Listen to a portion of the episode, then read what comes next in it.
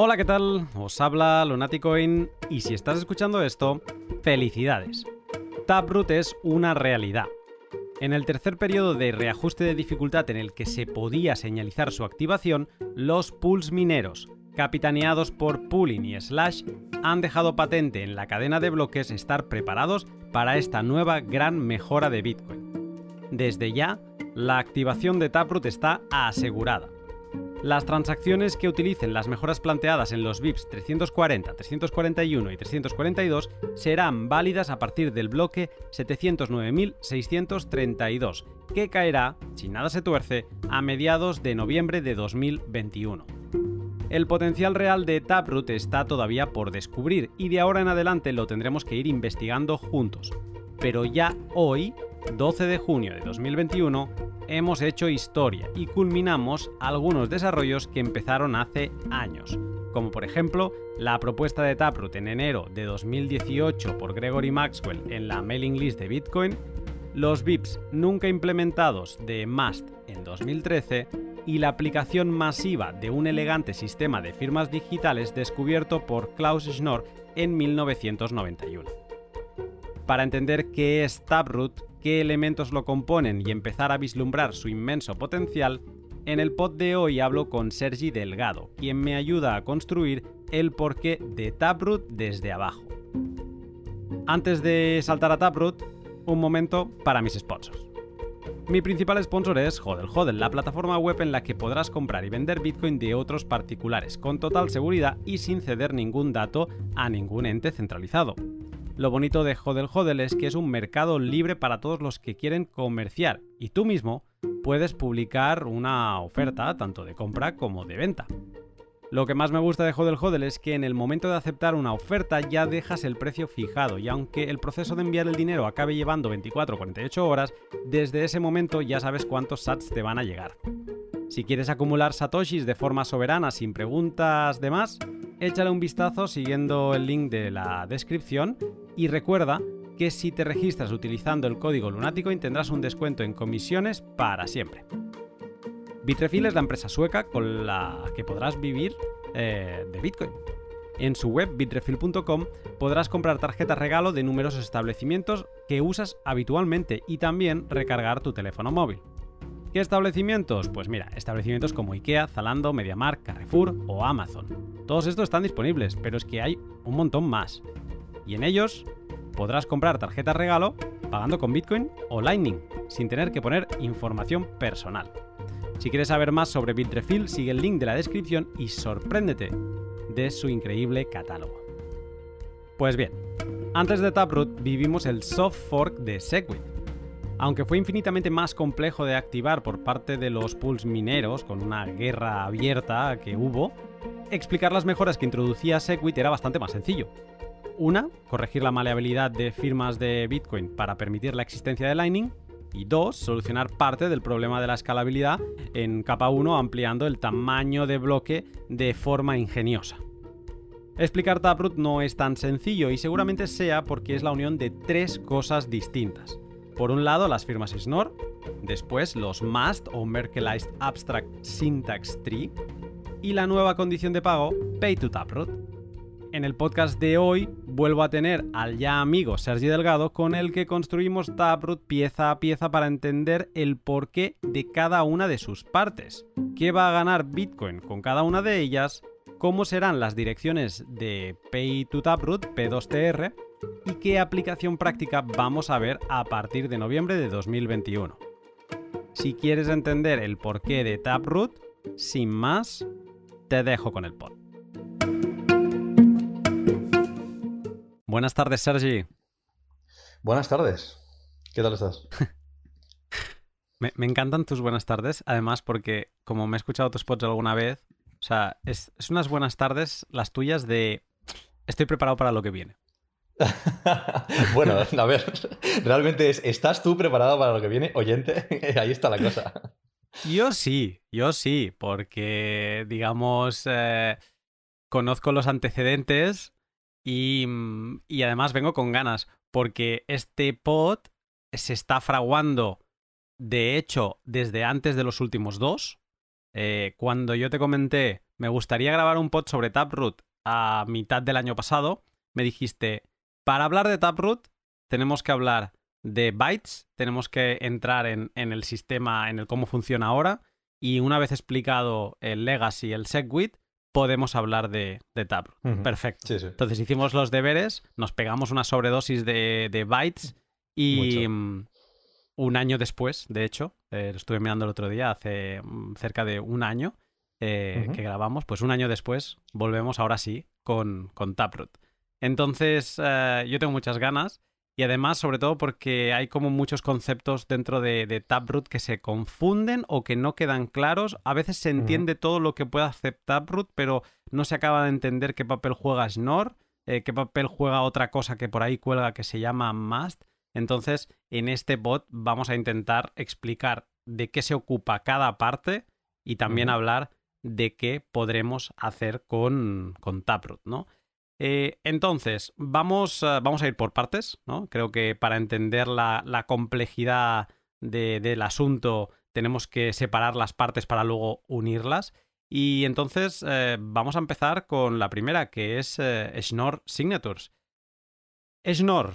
Schnorr es, es, un sistema de firmas eh, que estaba patentado, um, o sea, siempre se explica esta historia, ¿no? Pero el señor Schnorr, mm, cuando hizo su, su creación o su descubrimiento, como se quiera entender, eh, patentó ese sistema de firmas y entonces digamos que no se utilizaban. Eh, se, se, creó un sucedáneo que fue el ECDSA que esto lo, quizá lo podrás explicar tú mejor, mm, que esto es fue una propuesta internacional, ¿no? Un poco para, fue una copia mm, correcta pero no excelente de, de, Schnorr, que se saltaba la, patente, y entonces Schnorr pues quedó eso, eh, como una buena idea pero no utilizada. Curiosamente la patente de Schnorr cayó en febrero de 2008 pero mm, Satoshi mm, entiendo que fue por lo que se utilizaba, por lo que estaba implementado y lo que había un montón de librerías, y Schnorr ni, ni se lo planteó.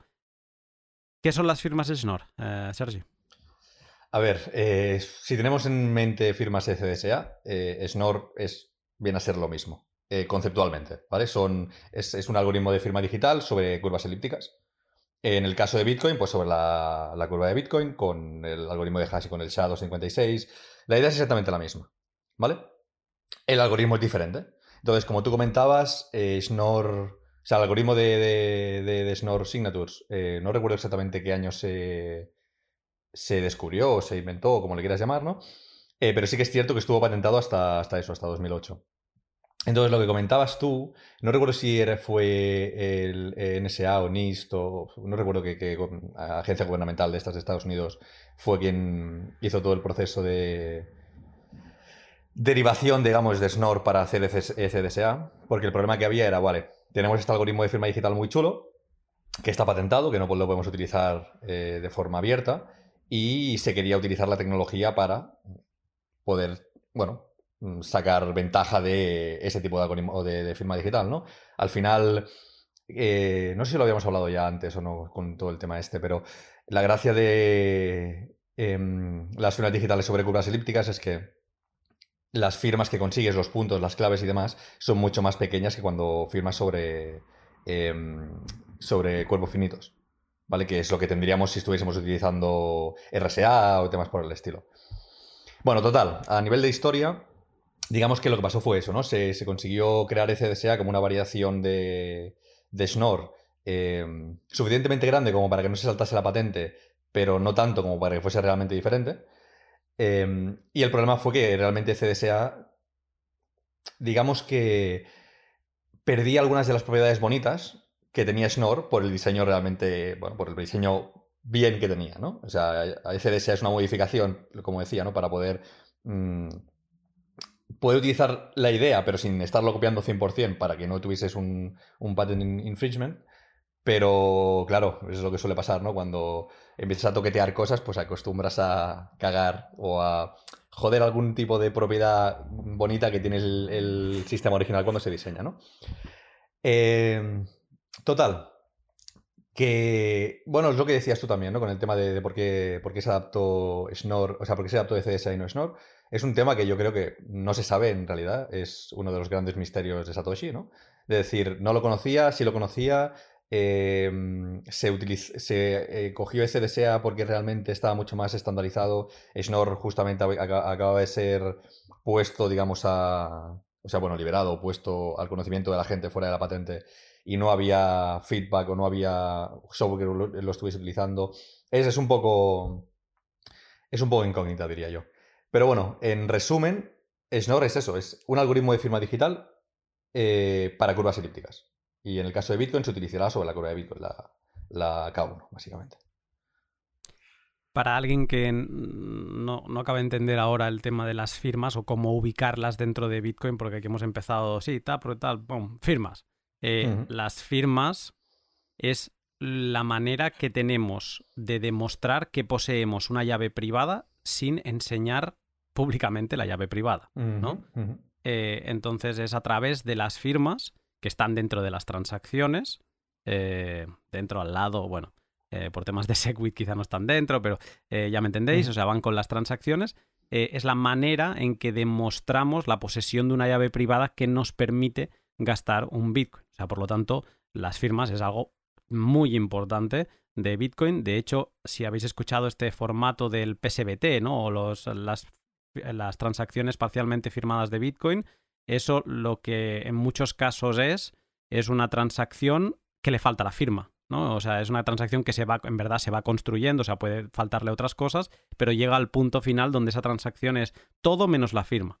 Pero una transacción sin firma no es válida. Sea, no, no, no, no gasta nada, necesita de una firma y de ahí la, importancia que estemos hablando. O sea, es una pieza fundamental de, de, Bitcoin y la importancia esta de, que tiene Schnorr, ¿no? Que, que no es un cambio, no viene a sustituir las eh, firmas CDSA, sino que viene a, ser una, una, alternativa. Estoy en lo cierto, ¿no? A partir de ahora se podrán utilizar ambas. Ah, ah, yo te diría que no, realmente. Eh, eso lo, tocaremos más adelante, ¿eh? cuando empecemos a hablar del tema de TypeScript y, demás. O sea, a ver, poderse se podrán utilizar las dos. ¿Por qué? Porque lo que se está haciendo ahora con el, el eh, de Taproot y con el, bueno, con el eh, upgrade de Taproot es un soft fork. Entonces, tú no puedes cargarte las firmas SDSA porque los nodos que no actualicen a Taproot tienen que seguir pudiendo verificar las firmas, como mínimo que se hagan que no sean con Snor, ¿vale? Y eso entraremos más adelante, cómo se distingue entre unas y otras, entraremos un poco más adelante.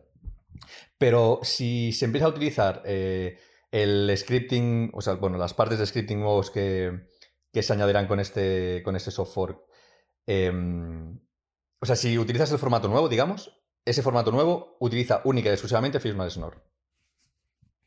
¿Vale? Tú siempre podrás crear cosas con la, con la estructura anterior y firmar con ECDSA. ¿Vale? Pero si, digamos, tú haces un upgrade y utilizas el software por defecto y tiras por las versiones más nuevas, en las versiones más nuevas no tienes un firmo con CDSA o firmo con Snor. No, firmas única y exclusivamente con Snor.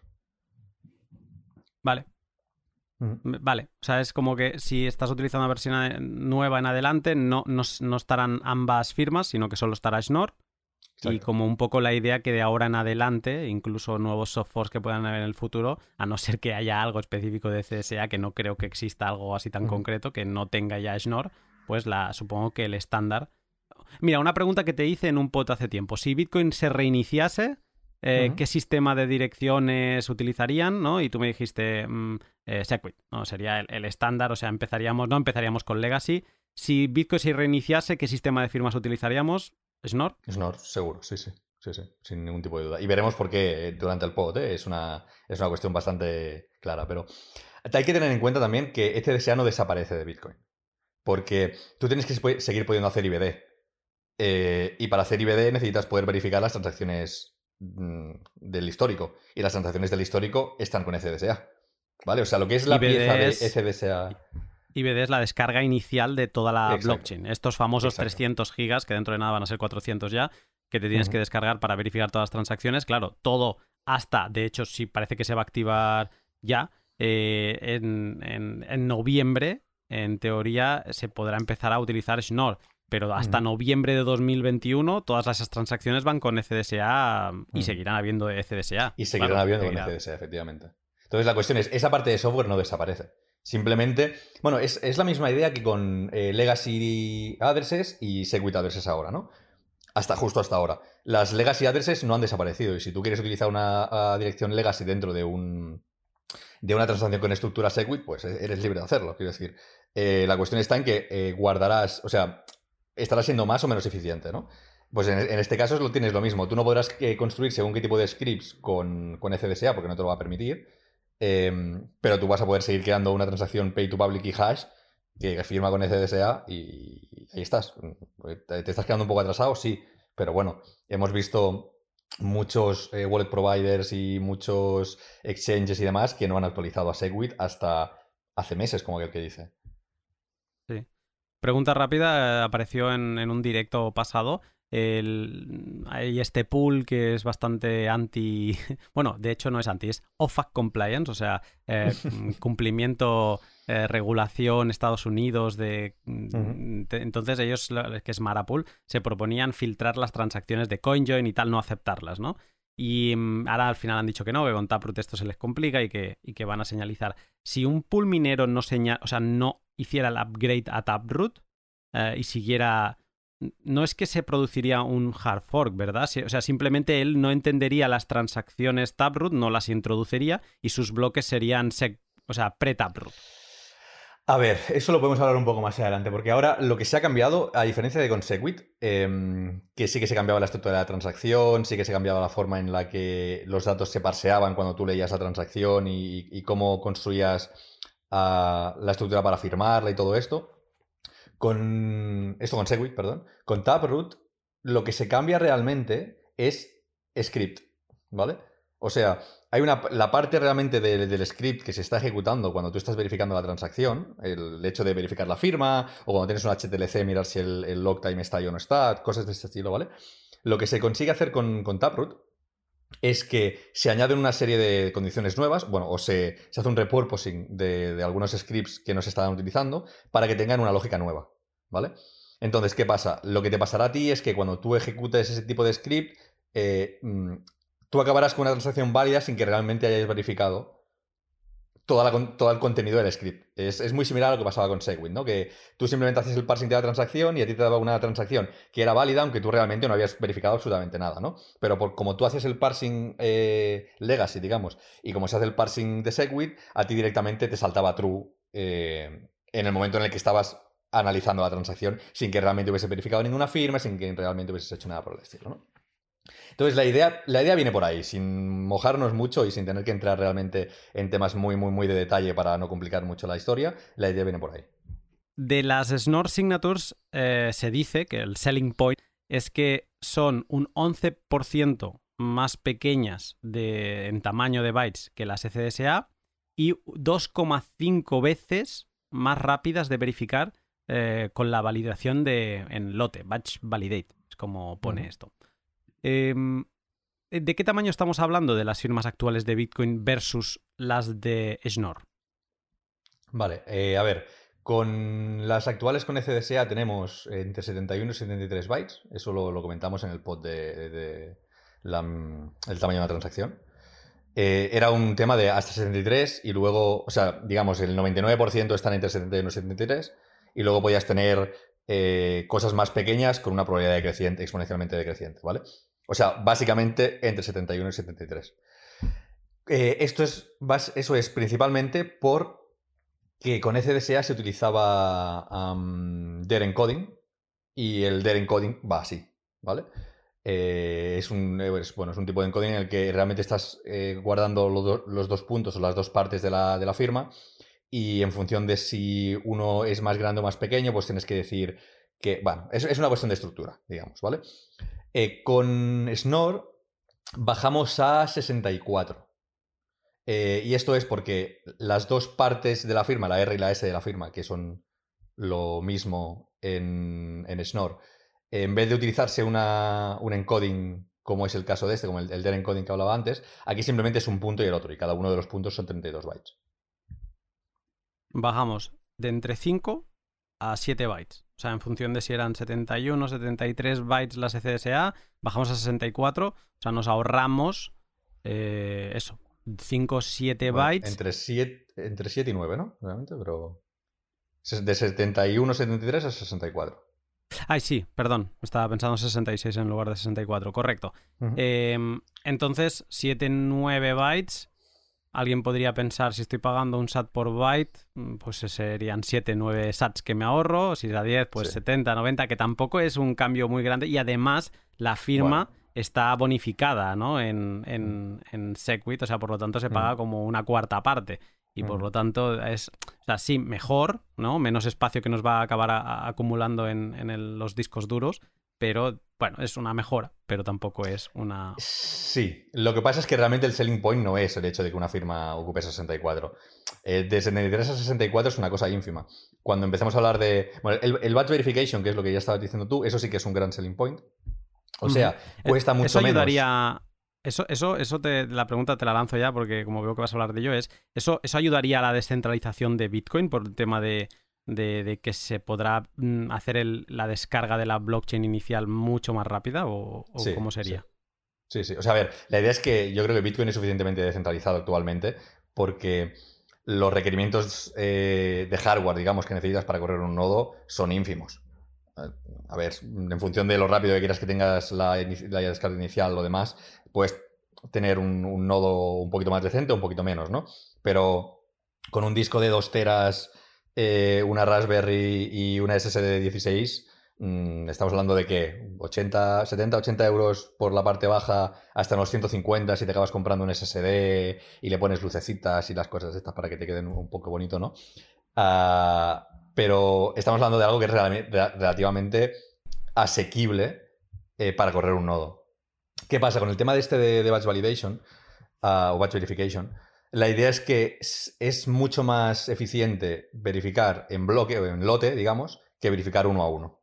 ¿Vale? O sea, si, digamos, si tú tienes que verificar 10 firmas, si las verificas en lote, tardas menos en verificarlas, estas 10 en lote, que no verificar una a una las 10, ¿no? Y la idea con, Batch Verification al final es esta. O sea, eh, cuando lleguemos al punto en el que se esté firmando todo con, con Taproot, eh, con, perdón, con, con eh, el IBD hasta el punto en el que se deje de utilizar CDSA, pues será igual, ¿no? Quiero decir, es lineal respecto a lo que ha sido actualmente, pero por más que luego tengas la misma cantidad de datos, o sea, supongamos que tienes una, una blockchain con 200 gigas o 300, con FDSA, ¿vale? Y luego tienes los 300 siguientes con Snore. La verificación de los 300 primeros es mucho más lenta que la verificación de los 300 siguientes. ¿Vale? Mm. Entonces, la gracia realmente está ahí. ¿Lo puedes hacer más descentralizado? Sí, al final podrías conseguir que los requerimientos fuesen mucho más, eh, mucho más cortos. Eh, y aunque realmente a lo mejor la primera parte de descarga de la blockchain tuviese un cuello de botella considerable por cómo se ha estado haciendo verificación hasta ahora, a partir de ahí para adelante el IBD sería muchísimo más rápido. Mm. lo he dicho así como de pasada, he dicho un 11% de reducción en el tamaño del, de bytes y 2,5 veces más. O sea, se ha utilizado como magnitudes que se parecen, ¿no? 11 y 2,5, pero en verdad, si lo pongo en porcentaje, es un 250% más rápido. O sea, es sí, sí, claro. la, parte de la verificación realmente es un salto, es un salto mm. grande. Todos hemos visto cómo los primeros bloques los podemos descargar muy rápido y verificar porque no había transacciones, porque digamos era eh, los bloques iban medio vacíos y demás, y luego llega un punto donde se te empieza a saturar eh, la verificación de bloques, pues yo me imagino eso, ¿no? Que llegaremos a ese a partir de noviembre de 2021 en adelante, si lo estamos descargando el, el IBD en 2023, y veremos cómo de golpe acelera. ¿Has llegado a Taproot ya? Ah, bueno, eso ya, ahora ya no es nada. ahora ya pasa el triple de rápido casi. Así que bueno, es una, característica importante. Pero como bien decías, eh, yo he dicho selling point, es verdad, no es la característica más fuerte. Estos son como características de estas que deberían salir en segunda línea, porque la más importante, lo que nos habilita Schnorr, eh, es lo que se le llama agregación de llaves y firmas. Esto, eh, además, aquí como utilizamos constantemente inglés, español, key aggregation, signature aggregation, esto es otra de esas palabrejas que te suena cuando empiezas a leer sobre Taproot y Schnorr y acabas un poco loco. Así que te, te pregunto, ¿qué es esto de la, de la agregación y cómo podríamos entenderlo? Vale. A ver, aquí realmente tengo que hacerlo muy bien porque esta parte del pod es como central. Quiero decir, si esto se entiende bien, de aquí para adelante, bien. Si esto se entiende mal, entonces vamos a tener un problema. ¿eh? Sin autopresión, ¿eh, Sergi? Sin, autopresión. Venga, va. Nada, nada. A ver, vamos a ver. Eh, la agregación en general en Snor, ahora sin hablar de llaves ni hablar de, firmas, es como pensar, supongamos que tenemos puntos en la curva de, Bitcoin y estamos utilizando eh, Schnorr, ¿vale? La gracia con Schnorr es que mantiene una propiedad que este desea no tiene, que es la propiedad de linealidad, ¿vale? Y esto lo que significa es que si tú coges dos puntos en la curva de... O sea, tú puedes sumar puntos, digamos, dentro de la curva y mantienen una cierta propiedad. ¿Sí? Y digo sumar, es, una gradación, supongamos suma porque es la forma más sencilla de, entenderlo, ¿vale? Entonces, si ahora hablamos de llaves y de firmas, eh, tú podrías coger eh, una llave, imagínate que tienes dos, eh, parejas de llaves, ¿vale? S1P1 con secreta y pública y S2P2 con secreta y pública, ¿vale? O sea, tienes S1 secreta 1, P1 pública 1, S2 secreta 2, P1, P2 pública 2, ¿vale? Vale. Supongamos que con nuestras dos secretas firmamos un cierto mensaje. ¿Sí? Y conseguimos dos firmas digitales. Q1 y Q2. ¿Sí? Entonces, si nosotros cogemos y sumamos P1 y P2, las dos claves públicas, para conseguir P, y sumamos S1 y S2 para ah, perdón, eh, Q1 y Q2 para conseguir Q, ¿vale? Tenemos una clave pública agregada y una clave y una firma agregada. ¿De acuerdo? ¿Vale? O sea, tenemos la suma de dos claves públicas que nos da una y la clave de dos firmas que nos da una. Pues la gracia está en que la clave pública agregada nos puede verificar la firma agregada. ¿De acuerdo? Entonces, la gracia aquí está en que cuando hemos, para verificar dos firmas de un mismo mensaje, hemos podido agregar las firmas y agregar las llaves y hacer una única verificación. Esto con dos, bueno, pues eh, has, has reducido el número de operaciones que tienes que hacer para verificarlo entre dos, pero podrían ser 10, podrían ser 15 o podrían ser 1000 al final. La gracia está en que como se mantiene esta propiedad de linealidad, tú puedes agregar todas las llaves públicas y agregar todas las firmas y simplemente hacer una única comprobación de que todas las firmas están bien con todas las claves públicas. ¿Vale? Correcto. O sea, has puesto sobre la mesa primero dos elementos que se han convertido en tres. Es decir, primero has puesto una, un, un par de claves públicas y luego un par de las respectivas claves privadas de esas claves públicas. Y lo que has hecho es, has creado el tercer elemento, que es la firma. Antes hemos explicado la importancia de la firma, que la has creado cada una, o sea, otro par de firmas con las claves privadas. Y lo que dices es que las claves públicas se agregan, las firmas también se agregan, las privadas siguen privadas, siguen cada una por su lado, ¿eh? Y que con la clave pública puedo verificar, la clave pública agregada, puedo verificar la firma agregada. Efectivamente. Efectivamente. Esto, sabes que en los últimos pods hicimos símiles muy malos. ¿Vale? No sé si te acordarás, pero hicimos símiles muy malos. No recuerdo cuáles pero hicimos símiles muy malos, sí, sí. Voy a poner uno sobre la mesa, me lanzo, no lo he preparado, pero seguramente va a ser malo. O sea, esto es un aviso a navegantes. Eh, pero esto es, si quien haya visto Dragon Ball, ¿no? Es como una fusión de esta que había, ¿no? O sea, es dos, dos eh, Goku y Vegeta se fusionaban y hacían Gogeta, o al menos aquí sí como lo llamábamos nosotros en, en, catalán, que es como lo veíamos. Y entonces es como que Gogeta, o sea, eso es la, clave pública. Y digamos que cuando ellos firman, ellos firman bajo una identidad, ¿no? Que sería la de Gogeta, ¿no? Y digamos que la, apariencia que tienen ellos fusionados. Las, las firmas están hechas bajo su identidad original. Pero luego se agregan. Pero luego se agregan. Vale. Efectivamente. O sea, la gracia, la gracia, por cierto, el símil ha sido horrible. Me, gusta la, referencia de Dragon Ball porque soy súper fan, pero el símil ha sido muy malo. Eh, pero oye, que yo soy tan malo como te haciendo símiles, o sea que no te lo voy a tener en cuenta. Por eso, por eso. Ah, a ver, la gracia está en el hecho de que tú, a la hora de firmar, tienes que poder hacerlo de la misma forma que lo haces habitualmente.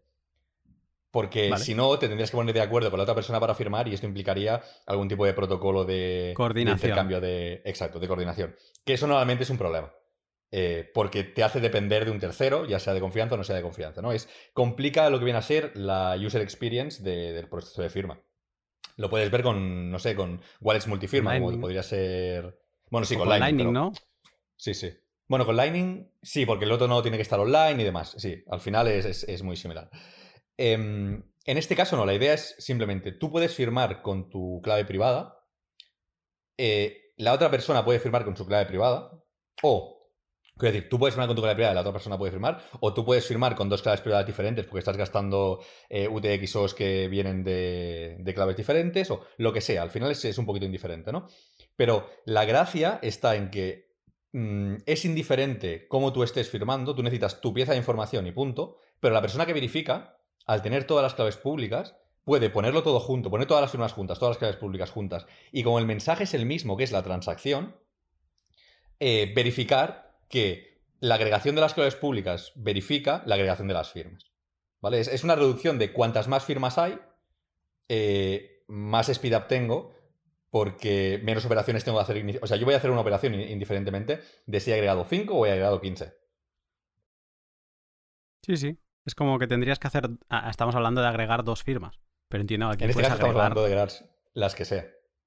Sí, no hay límite, digamos. Bueno, a lo mejor hay alguno. a ver, es posible que haya algún, pero teóricamente no.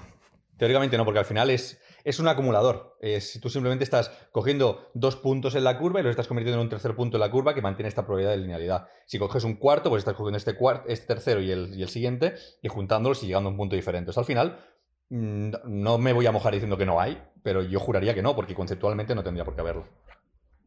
Y de hecho es, es que es eso, es con dos, a lo mejor no se acaba de entender, pero con 100, ¿qué prefieres hacer? ¿100 cálculos o prefieres hacer uno que te lo simplifique, no? O sea, vendría, vendría a ser eso. Vale. Exacto. Eh, Hay que tener en cuenta una cosa. Lo, digo ahora porque eh, es importante, sobre todo si alguna persona que tiene intención de mirarse esto a nivel matemático lo quiere, lo quiere ver. Eso es una eh, super simplificación de, de, cómo funciona realmente. O sea, hay mucha más chicha que realmente esto pero para que se pueda entender de forma fácil lo que, lo es, esto, ¿vale? A, nivel matemático tiene, más, complejidad. Pero la idea conceptual es suma de, llaves y suma de, firmas. Entendida perfección, o sea, sin el símil hubiera estado brillante, con el símil solo lo, he ensuciado un poco, pero más allá del símil raro de Dragon Ball, perfecto. Eh, entonces, entendido esto, ¿de qué nos servirá esto, en Bitcoin esto de agregar firmas? De, ¿qué, utilidad le, sacamos? Bueno, básicamente es lo que comentaba, es el hecho de que la verificación es mucho más rápida. Vale. ¿Vale? O sea, hay, hay dos cosas realmente aquí. O sea, bueno, sí, realmente hay que separarlo en dos puntos. Tendríamos lo que se viene a llamar Cross Input Aggregation, eh, que es un tema de decir, eh, puedo coger todas las firmas dentro de una transacción. O sea, yo como minero puedo coger, ver una transacción que tiene un montón de firmas, coger todas estas firmas, agregarlas, coger todas las llaves públicas, agregarlas, crear una única llave pública, crear una única firma y verificarlo todo junto. Eh, o sea, yo puedo hacer esto realmente. Esto es una, una cuestión de verificación mucho más rápida. Y por otro lado, tenemos lo que son multifirmas. Porque lo mismo que puedes hacer con información que tienes repartida en diferentes inputs y diferentes outputs dentro de una transacción, a la hora de verificarlo, lo que también puedes hacer es, bueno, como las claves se pueden agregar, eh, si yo quiero hacer una 2-2, que al final es una transacción en, la que dos, eh, claves privadas están firmando, yo lo que puedo hacer es firmar la llave 1, firma la llave 2, cojo las dos llaves públicas, las junto, cojo las dos firmas, las junto y acabo teniendo una única firma. Lo que está haciendo que esta transacción, que es una 2-2, eh, tiene mucha menos información dentro de la transacción. Primero reduces el número de información, tanto llave pública como firma, a la mitad. A la mitad o, bueno, en el factor de, en la cantidad de lo que tengas. Aquí una 2, 2, pero pues una NN. O sea, tienes primero un tema de, espacio y por supuesto luego tienes un tema de privacidad, porque en ningún momento nadie sabe que eso es una multifirma. La, la, gran gracia de la linealidad, la gran gracia del hecho que se puedan agregar claves y se puedan agregar firmas, es que tú no sabes si eso ha sido una firma agregada o es una firma normal. Tú no sabes si esa clave pública ha sido agregada o no ha sido agregada. Cuando tú ves la acumulación, cuando tú ves la agregación, tienes cero em, conocimiento previo de si haya habido una agregación o si eso ha sido simplemente una clave que se ha llegado directamente de forma aleatoria. Claro, en la cadena de bloques lo que se vería es una consolidación de dos huchos en una dirección.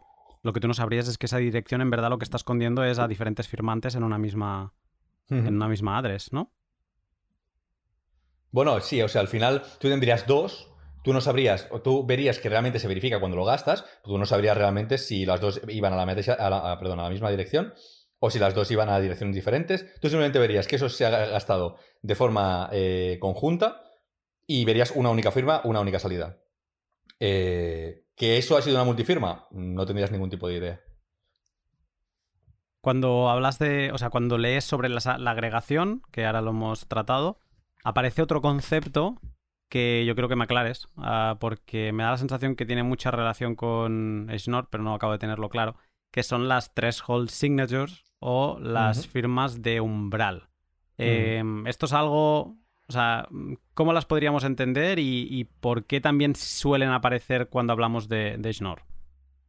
Vale, a ver, eh, esto yo voy a dar mi opinión y mi, definición sobre esto. Habrá gente que tendrá otra y es totalmente respetable. Yo mm, diferencio multifirmas en dos tipos, las de umbral y las normales, digamos. O sea, una multifirma, para mí una multifirma es una multifirma NDN. O sea, hay eh, N posibles firmantes y firman N, ¿vale? una 3-3, una 4-4, una 2... Que haya igualdad en el número de firmantes y hay de, participantes y de eh, firmantes obligados para mover fondos. Exacto. Entonces, una firma de umbral es una multifirma donde esto no se cumple al final. O sea, una, una firma de umbral sería una NM, una 2-3, una 3-4, una 3-5, una lo que sea. Tienes menos, o sea, tienes una cantidad mínima de firmantes para llegar al umbral de verificación. ¿Vale? Una multifirma normal sería todos, hacen falta absolutamente todos. Una multifirma de umbral sería decir, tienes un mínimo para llegar al umbral de verificación de la firma. ¿Sí? Eh, y esto es lo que se acaba utilizando, por, o sea, lo que es el setup como más utilizado en temas de, de cocustodios o temas por el estilo, por el hecho de que eh, si el cocustodio tiene parte de las claves, él no puede hacer absolutamente nada con lo que él tiene, pero si a ti te hace falta información que él tiene y tú has perdido parte de la tuya, pues puedes utilizar la suya para recuperar parte de lo que tú has perdido, ¿no? Ah, entonces, las tres hold signatures son esto, no, no tiene más.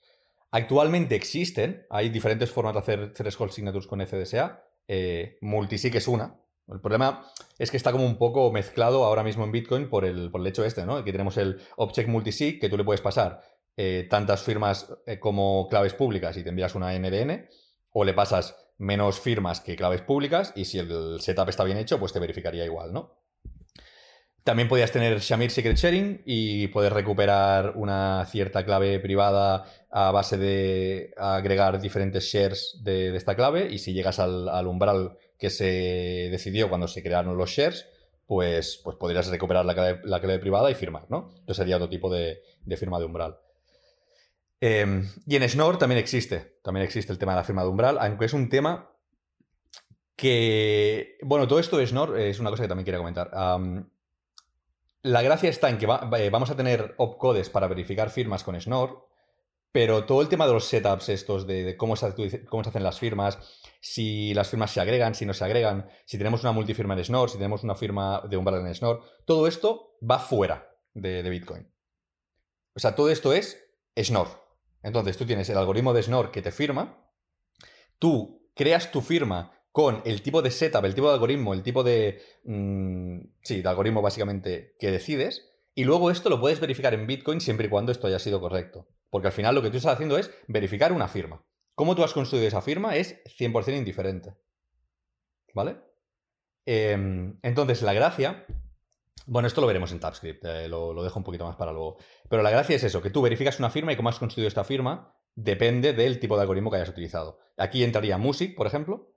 Em, entrarían eh, Threshold Schnorr, que es una cosa que está bastante en desarrollo ahora o bastante en, en reset, digamos ahora, porque eh, el gran problema que tienen todo el tema de las firmas de Schnorr es que utilizarlas normal es fácil, es lo mismo que estábamos utilizando con, con FDSA, pero para tener esquemas complejos, como podrían ser multifirmas, hacerlo bien es complicado. ¿Vale? Porque no se ha al tener la patente no se ha trabajado tanto en las implementaciones como decíamos al principio o por qué? Mm, no, no, porque por el tema este de la linealidad que comentaba antes. El hecho de que estés agregando, eh, agregando firmas, agregando eh, claves eh, públicas, te hace que... a ver, ¿cómo lo explico? Espera, déjame pensar. Vale, sí. Sí, ya sé cómo explicarlo. A ver, es una cuestión de, la simplicidad esta que estás utilizando, ¿no? Tú cuando lo estabas haciendo con FDSA simplemente tenías eh, una firma para una clave pública. Y tú sabes que esto verifica, esto verifica, y si no hay maleabilidad dentro de la firma, pues no tienes gran problema, ¿vale? Cuando tienes una multifirma, tienes varias firmas para una, sola transacción. Entonces, verificas individualmente cada una de las firmas y si tienes suficientes firmas para llegar al umbral, o, todas, o lo que haga falta, pues entonces la transacción verifica, ¿no? Cuando estás agregando, eh, que es la, la, gran gracia de Snor, el problema está en que estás acumulando, ¿vale? Tú no tienes ningún tipo de eh, idea de lo que había anteriormente, tú simplemente lo acumulas todo y miras si la clave final verifica al mensaje final, ¿vale? Pero, como, como comentaba antes, esto al final son sumas, para que lo entendamos. Mm. Supón que tenemos un, protocolo en el que estamos intentando hacer una multifirma, ¿vale? Eh, y yo lo que hago es, tú me das a mí eh, tu clave pública, que esto al final es un punto, ¿vale? Y yo, en vez de coger y darte mi clave pública para que las agreguemos, yo busco una clave pública que sea mi clave pública menos la tuya. ¿Vale? O sea, busco el complementario de tu clave pública sumado al mío. ¿Vale? Si sumamos tu clave pública más el complementario de tu clave pública más la mía, nos da mi clave pública. Claro. ¿Vale? O sea, yo he sumado y he restado tu. yo he sumado y he restado tu clave pública. Exacto. Entonces, si yo sumo tu clave, resto tu clave y sumo la mía, da la mía. ¿Qué implica? Que yo acabamos de hacer un pago un uno de en el que todo va hacia mí. O un uno de dos. ¿No? no, no, no. no, sé. Ah, vale. Claro, o sea, hemos creado la, la, clave pública a la que los fondos van es la mía. Porque hemos, lo hemos agregado de tal forma en la que la tuya se, cancela Entiendo. Y, solamente, solamente queda la mía.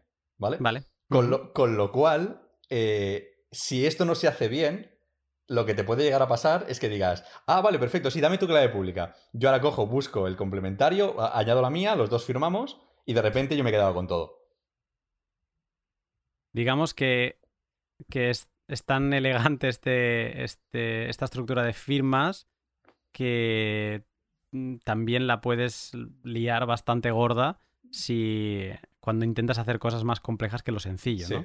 Supongo que cada territorio, cada paso que quieres dar más es como que necesita bastante trabajo y sobre todo prevención de que necesita pensar las cosas muy bien.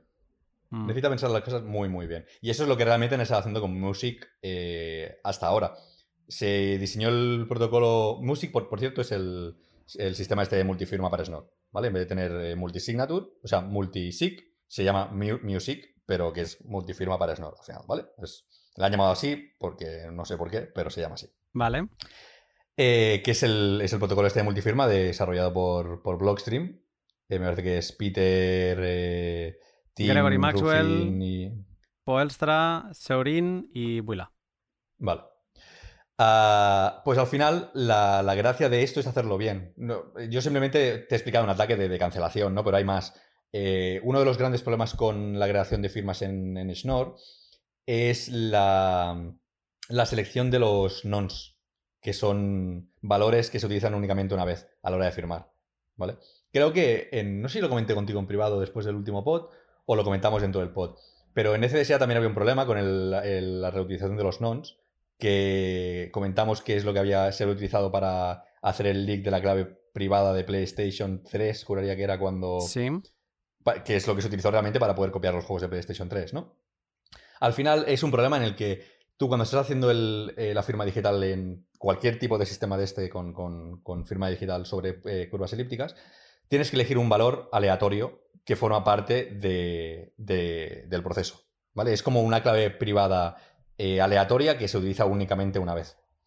Si tú llegas a firmar dos veces el mismo mensaje utilizando...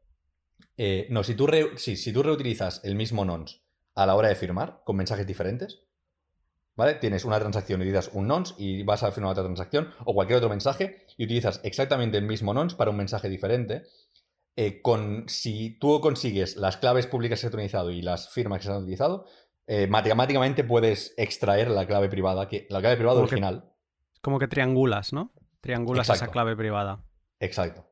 Entonces, la generación de nonces es un tema que también es muy complicado hacerlo bien y hacerlo eh, no solamente bien, sino que sea amigable para el usuario. Que no tengas un montón de, O sea, que no tengas un protocolo que tenga muchas fases de eh, intercambio de mensajes y demás, ¿no? lo que se quiere es que sea algo relativamente compacto, fácil de hacer y que no pase nada, porque sea non-interactive, se suele llamar, que no sea interactivo. Que la gracia sea que tú lo puedas seleccionar de tal forma que sin tener que, conectar con la otra persona, lo puedas hacer de forma segura y saber que el otro no te va a timar, no te va a hacer ataques de estos de los, de los que te estoy hablando, ¿no? Vale. Eh, quiero hacer un paso atrás porque mm, me he quedado un poco sorprendido de, o sea, por un lado, o sea, es como separado las multifirmas en dos y ahora me, decías, o sea, las, las multisig para ti, las multisig de antes de, de, Schnorr, digamos, ¿serían las que no son threshold o las que son threshold? Bueno, es que las multisig con Bitcoin pueden ser tanto threshold como no threshold. Vale, y de, y de Schnorr en adelante, ¿cuáles serían? De Schnorr en adelante, Music. Music, es eh, no threshold, es NDN. Es 3 de 3, 2 de 2, 4 de 4. Vale. ¿Vale? Y threshold sería con otro tipo de sistema que mm, yo he visto algún, algún tipo de propuesta, pero no he visto nada con cara y ojos que esté propuesto para decir esto es lo que vamos a utilizar. O sea, de ahora en adelante, pues, suponiendo que ahora es eh, Schnorr y Taproot, vamos a tener que pensar las multifirmas en, en dos tipos, digamos. O sea, vamos a tener que como entender que a lo mejor los tipos... Pero esto no significará, o digamos, entiendo que debe haber algún otro tipo de atajo.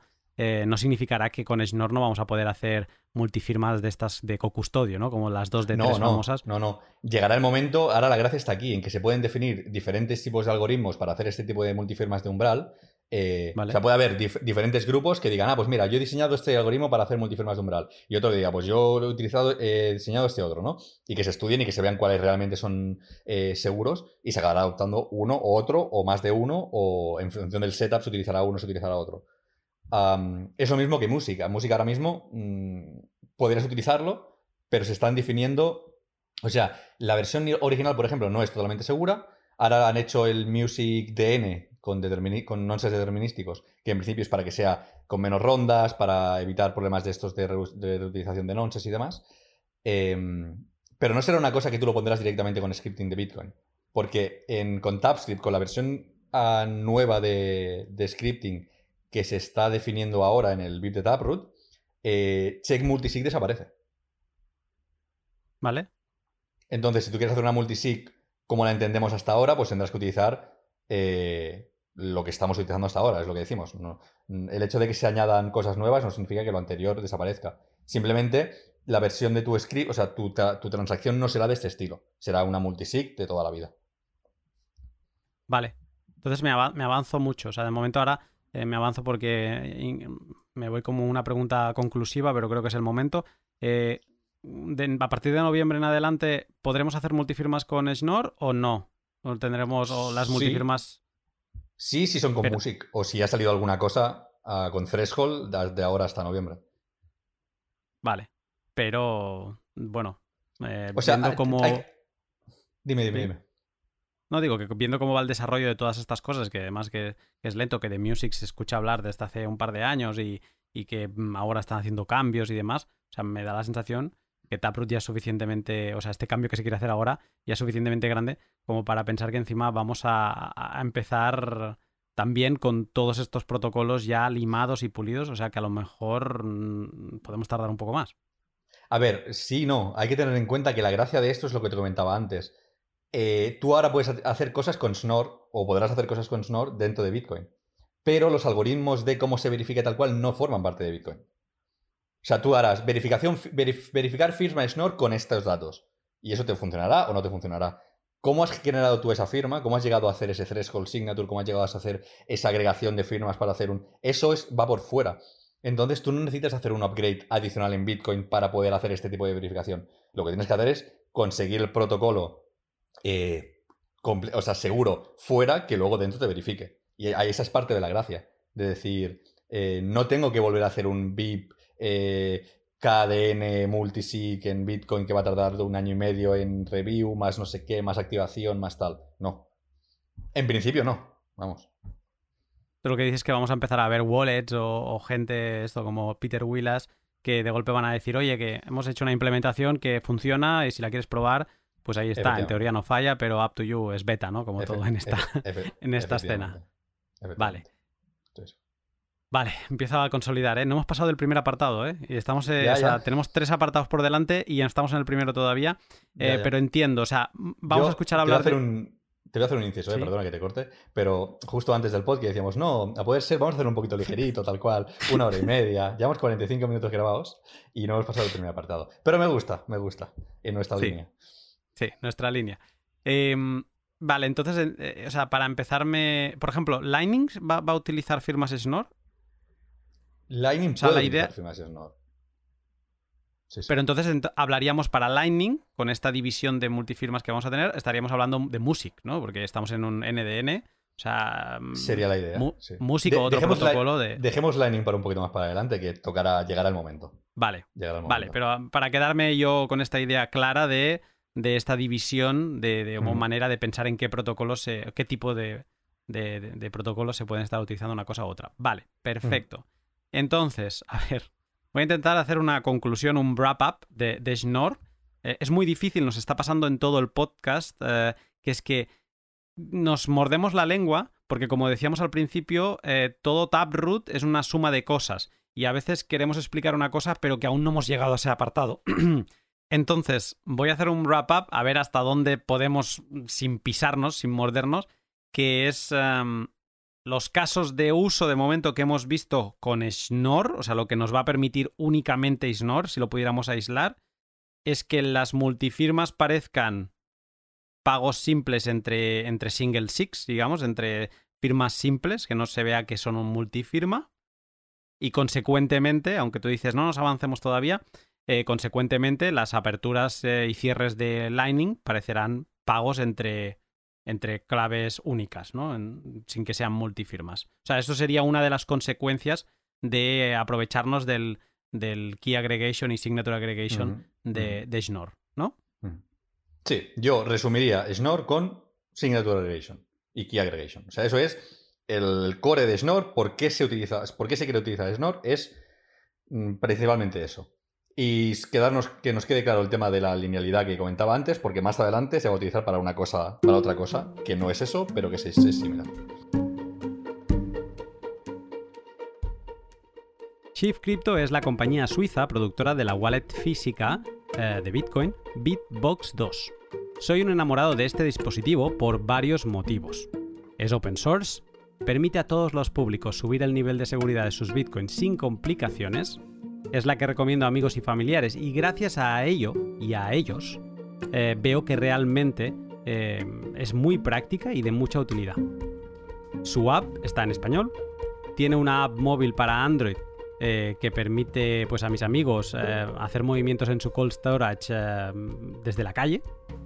Tienen una micro SD para guardar copias de seguridad. Y si sigues aprendiendo Bitcoin, te va a seguir siendo útil gracias a sus características avanzadas de multifirma y de generación de llaves a mano. Y por si esto no fuera poco ahora, un 5% de todas vuestras compras de Bitbox 2, eh, que utilicen obviamente el- mi link de referido y el, el código de descuento Lunaticoin, irá destinado a un proyecto open source hispano Bitcoin. Este proyecto open source mm, será de mi elección y si tú tienes alguna idea de a dónde lo podría dedicar, pues te animo a que me escribas por Twitter qué podría hacer con, con este 5% adicional. Igualmente, sigue disponible este código de descuento Lunaticoin, así que si estás pensando en subir el, el nivel de seguridad de tus Bitcoin, puedes comprar ahora tu Bitbox 2 siguiendo el link de la descripción y tener un 5% de descuento para ti. Ganamos todos, ganas tú y gana la comunidad hispana de Bitcoin. Para terminar, LEN de HODL HODL. Si eres de las personas que van más allá del HODL y practica algún tipo de finanzas Bitcoin, debes conocer LEN, la plataforma web en la que podrás utilizar tus Bitcoins para tomar préstamos en stablecoins. Todo igual que en su exchange, interactuando con otros particulares y claro está, sin datos de más y sin bancos de por medio. Si deseas tomar el riesgo de comprar más Bitcoin utilizando, por ejemplo, tus sats como colateral, LEN de Hodel Hodel es la web que te permite hacerlo entre particulares y sin preguntas de más. Si no conoces LEN de Hodel Hodel, sigue el link de la descripción y ya verás lo divertida y lo bien trabajada que está su web.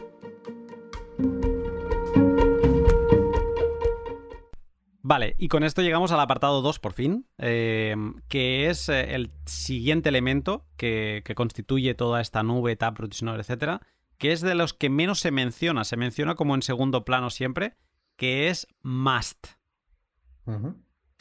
A ver, must eh, son las, las siglas de Merkelize Abstract Syntax Tree, o eso es como lo que significaba al principio. Luego he visto que, que, bien bien no responde a la definición actual que se está haciendo. Ya para más TX ha habido gente como Anthony Towns que ha sugerido que en verdad son Merkelize Alternative Script Trees.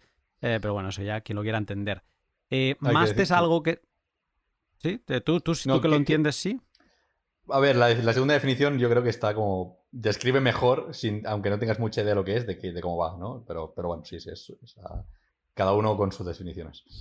Vale, o sea, para nosotros que no entendemos nada, simplemente que tengamos claro que es mejor la definición Merkelize Alternative Script Trees. Entonces, Yo no he dicho eso, pero vale. No, que se adapta mejor, dices, ¿no? Sí, sí, sí, sí. Vale, ya está. Palabra de Sergi. Entonces, Mast es algo que se viene discutiendo desde Bitcoin en, 2013, eh, pero claro, no se ha llegado a aplicar nunca. Em, para entender qué narices es esto de, de must, te pregunto, Sergi, ¿must? Must es un must. No, no, estoy de coña. A ver, must es eh, pay to script hash bien hecho. Y así, en plan, definición de una línea. vale. ¿Vale? Vale. Eh, entonces, ahora, ahora es cuando eh, realmente definimos el porqué, ¿no?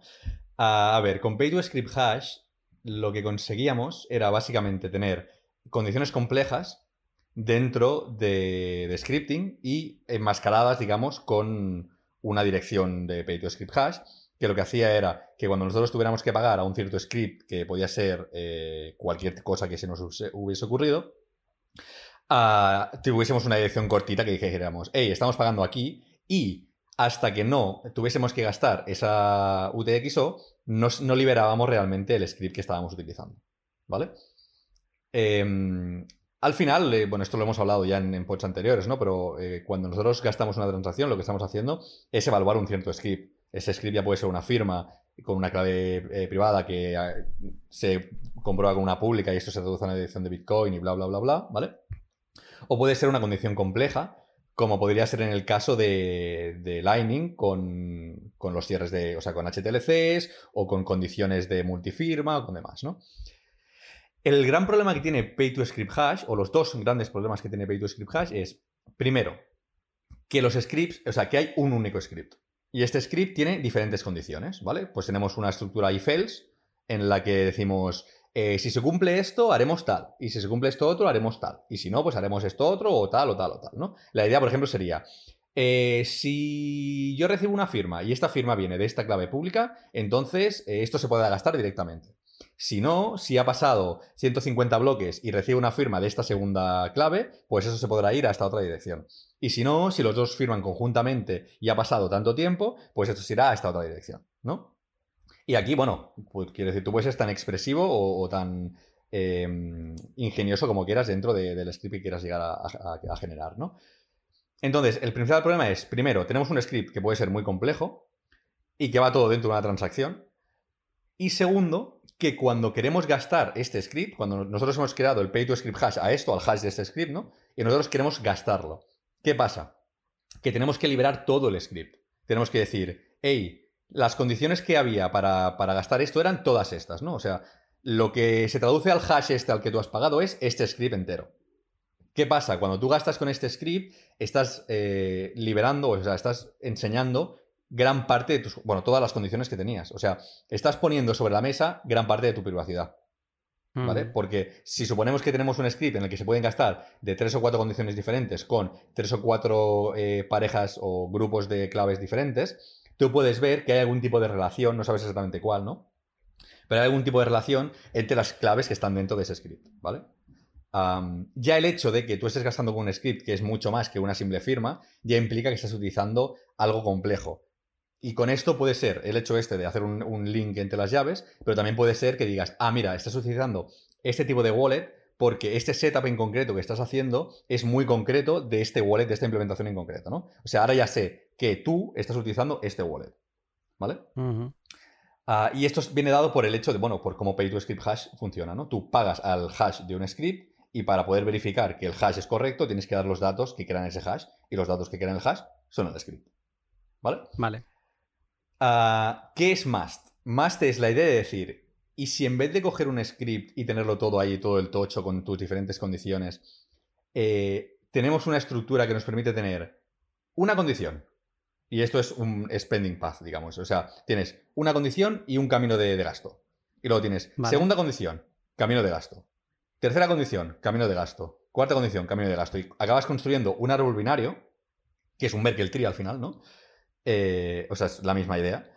Que lo que tienes son las condiciones de gastado en, abajo del todo del árbol, en las hojas del árbol, ¿vale? Y lo que tú eh, generas cuando quieres pagar es el root del árbol, o sea, lo que viene a ser la raíz del árbol. Que cuando lo pensamos, o sea, esto normalmente cuando se ve dibujado, lo que se ve es la raíz arriba y las hojas abajo, pero si das la vuelta es cuando tiene sentido, ¿vale? Las hojas están arriba y de raíz solamente hay una y está abajo, ¿vale? Entonces, la gracia con eso sería decir, vale, yo tengo la condición de si pago yo solo en una, en una, en una hoja del árbol. Si pago yo más tú y pasan 150 bloques en otra hoja del árbol. Si pagamos tú, yo más quien sea y pasan tantos bloques. Separas las condiciones en hojas. Exacto, exacto. Y la gracia está en que tú, cuando haces el pay, o sea, cuando haces, construyes la estructura, lo que se tiene que pagar, el hash, la dirección a la que tienes que pagar, digamos, es el root del árbol. ¿Vale? O sea, la, raíz que es simplemente un hash. Sí, cuando hacíamos los Merkle trees, aquellos que cogías pareja pareja y generabas un hash y luego otra vez pareja pareja generas un hash hasta que al final te quedaba solamente uno, pues tú pagas a la raíz, ¿vale?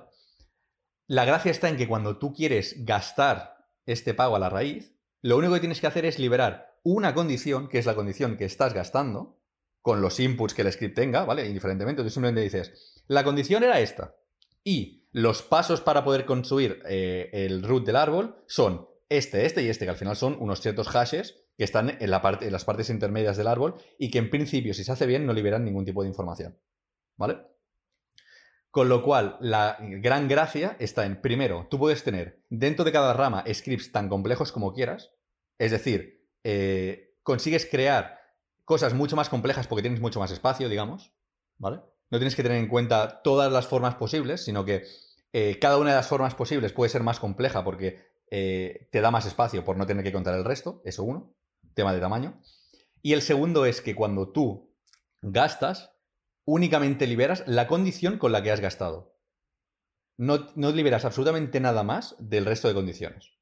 ¿Vale? Entonces, eso es un gran, una gran ganancia respecto a la privacidad. Porque nadie sabe si ese árbol tenía dos condiciones y la segunda era pagas tú y yo, o tenía ocho y estábamos tú, yo, eh, tu padre, mi hermana y el primo de mi amiga, la del pueblo. No, no se sabe me ha encantado lo de la prima del pueblo. Em, vale. O sea, entiendo lo que decías al principio, que es pay, to script hash bien hecho. Porque, ah, resumiendo lo que has dicho, es como que en Pay to Script Hash es, sí, sí, tú haz todo el carro de condiciones que quieras, las condiciones, esto es texto pasado a código, eh, haz todo lo largo que quieras y pon las condiciones que quieras, a eso le vamos a hacer un hash, se va a comprimir a los, ¿qué son? ¿32 bytes? 32 bytes. Sí, a los 32 bytes del hash y eso va a dar una dirección. El problema es que cuando quieras gastar de esa dirección vas a tener que exponer todo ese carro. Que eso tienes dos problemas. Un problema de espacio, el espacio en Bitcoin se paga, entonces vas a pagar todos esos bytes, los vas a pagar, no los 32, no, el descomprimido, lo vas a pagar eh, por, por, los un SAT por byte en el mejor de los casos, pero de ahí para arriba. Y, eh, y luego tienes el problema de privacidad. Lo que tú ahora has venido a decir es que a través de una estructura de Merkle Tree con Mast lo que hacemos es ponemos, separamos, en lugar de en un carro, lo que ponemos es todas esas condiciones separadas por, en, hojas, ¿no? Eh, quien quiera ver cómo es un Merkle Tree, en la versión de YouTube pondré una foto de un Merkle Tree. Eh, y, si alguien quiere investigar, pues que investigue cómo se acaban construyendo. Y, em, y lo que consigues es que en lugar de cuando vayas a gastar, o sea, se hace como un proceso similar que tú pagas a un hash, en este caso no del carro, sino del Merkle Tree, y cuando vas a gastar solo tienes que revelar una de las condiciones, la condición que esté eh, ejecutando el pago o que tú quieras que ejecute el pago en ese momento. De esa manera, la estructura de más lo que te permitiría es, eh, pues eso, eh, por un lado, privacidad porque no tienes que exponer todas las condiciones y por otro lado espacio, solo revelas la condición que te interesa y no tienes que pagar por todo el resto de condiciones que al final acaban siendo inútiles y no se utilizan, ¿no? ¿Sería esto más? Sí, más o menos, estaría ahí. Si se lleva hablando de desde 2013, ¿por qué narices no se ha implementado o no, se ha hablado de implementarlo hasta ahora, 2021? Vale, eh, esto es precisamente por lo que estábamos hablando hace un momento, ¿no? Del, hecho ese de que todo está como un poco, eh, ¿cómo le dirías en castellano? Intrincated. Em, como que se solapa un poco, ¿no? Digamos. Vale. Snort, o sea, a ver, Mast de por sí funciona y no necesitas absolutamente nada más para hacerlo funcionar, ¿vale? Pero hay propiedades de Schnorr que son muy interesantes a la hora de hacer Mast. Porque, eh, aunque mejore Pay to Script Hash de una forma muy, muy evidente, el problema que sigue siendo con Mast es que cuando tú, eh, cuando tú acabas pagando con Mast, acabas liberando una condición en concreto, ¿vale? Eh, entonces, la idea sería decir, hostia, ¿y si yo pudiera coger y en vez de eh, tener que liberar una condición en concreto, esto se viese simplemente como un pago a un pay to script, o sea, a un, pay to address? ¿Qué pasaría, no? O sea, a ver, déjame que lo, lo explique porque ha, quedado un poco así. O sea, a ver, tú tienes un must y en este must eh, tienes un montón de condiciones. Nuevamente, una de estas condiciones en must acostumbra a ser o la persona que tiene más poder mm, gasta con un single key, o todos nos ponemos de acuerdo y gastamos con, o sea, todos nos ponemos de acuerdo y gastamos a una dirección de la que estamos de acuerdo, ya sea con un multifirma o con lo que sea, ¿vale? Pero la cuestión es que siempre acaba habiendo una, condición que es la condición más probable, que es, es, la condición que en principio tú esperas acabando de gastar de ella y el resto de condiciones están ahí para lo que pueda pasar, ¿no? Eh, por ejemplo, en un canal de Lightning sería en plan, bueno, pues tengo una condición de refunding en el caso de que la persona se vaya offline y no conteste durante tantas, tanto tiempo, ¿no? Pero lo normal sería... Bueno, más que el cierre forzado, el... Bueno, sí, el cierre forzado, sí. Sí, sí, sí, sí. Pero lo normal que sería, lo normal sería que tuviésemos una firma cada uno y que siguiésemos adelante con el tema del canal, ¿no? Ah, teniendo eso en cuenta, el problema que tienes es que si tú acabas haciendo una single sig, o sea, tú tienes un must y acabas haciendo una single sig o una multi, una multisig, eh, en el momento en el que lo haces, en el momento en el que pagas, por más que tú estés, eh, eh, estés liberando, estés haciendo pública solamente esa condición, la gente sabe que estabas utilizando un must. O sea, sabe que había mucho más detrás. ¿Vale? No sabe exactamente qué, pero en la, en la blockchain tú puedes ver que eso no ha sido una single sig normal ha sido una. Ha acabado siendo una single sig, pero eso venía de un must. O sea que había muchas más condiciones por detrás que, aunque tú ya no hayas utilizado, estaban ahí. ¿Vale? Eh, Entiendo. Entonces, la gracia está en por qué no se ha hecho antes. Bueno, precisamente por esto, porque decíamos, vale, sí, esto se podría hacer y sería mejor que Pay to Skip Hash, pero aún no sería suficientemente privado como para decir, yo no sabía ni que esto era un must. Eso sería lo ideal, ¿no? Es decir, tengo un montón de condiciones escondidas yo gasto y tú no tienes ni idea de que yo realmente tenía un montón de condiciones escondidas. Pero hemos hablado de Schnorr antes. Y Schnorr tenía un tema de agregación que era muy chulo. Que decía, tú podías coger cosas, agregarlas y no saber que cuando tú tenías el agregado de, todas estas cosas, de todas estas claves o estas firmas o tal, tú no podías llegar a saber que eso era un agregado. Tú, tú veías una única firma o una única public key y la verificabas y te daba correcto y todo perfecto. Pero si haya habido eh, un... Si haya habido diferente gente que se ha puesto de acuerdo para agregarlo o ha sido simplemente una firma con una única public key, tú eso no tienes absolutamente ni idea, ¿no? Entonces, lo que se empezó a hacer cuando se, estuvo, se estaba hablando de más, se estaba hablando de Schnorr a la vez, era en plan, hostia, ¿y si estas dos cosas se pudiesen poner juntas de tal forma en la que yo pudiese tener un must que si todo va bien, nadie sabe que realmente era un must? ¿Vale? Y esto es lo que se llama Taproot. y es a lo que eh, llegaremos ahora, ¿no? Al final, lo que se consigue, por el hecho por el que no se ha puesto eh, Mast antes, es precisamente porque era en plan, estamos haciendo todo el tema de Schnorr eh, que, nos, que podría mejorarnos cómo va a ser Mast. esperemos hacer el upgrade de Mast hasta que tengamos Schnorr, ¿no? Y de aquí, al, ver cómo los las sinergias que había entre, entre y, y, Mast fue cuando se acabó diseñando Taproot. Fue en plan, hostia, esto se podía hacer así, así, así, así, así. y no tendrías ni idea de lo que ha pasado.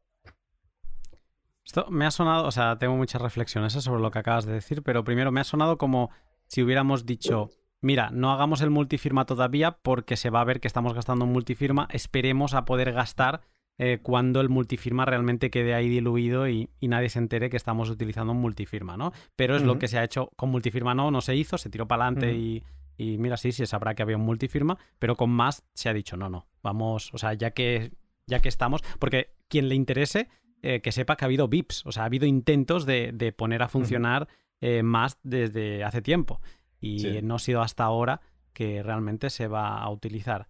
Vale. Pero es, interesante tenerlo en cuenta, es tener en cuenta el por qué no se ha llegado a utilizar. Tú ves que hacías el símil con multisig y creo que es relativamente diferente. Porque multisig añade funcionalidad. Pero más no añade funcionalidad de por sí. Más lo que consigue es dar privacidad. ¿Vale? Tú lo que puedes hacer con Mast lo puedes hacer con Pay to Script Hash. Mast te da un poquito más de flexibilidad, por lo que te digo, ¿no? Porque los scripts pueden ser más grandes, por el hecho de que cada, cada una de las ramas tiene un solo script. No estás eh, limitado a decir, si mi script pueden ser, por poner un ejemplo que se entienda rápido, ¿eh? supongamos que un script no puede tener más de 1500 eh, bytes, por decir algo. En este caso, la limitación sería por cada rama del árbol, ¿vale? O sea, ganas un poco de flexibilidad. En vez de que todo el script sea 1500, pues cada rama serían solamente 1500 porque únicamente se ejecutaría una rama.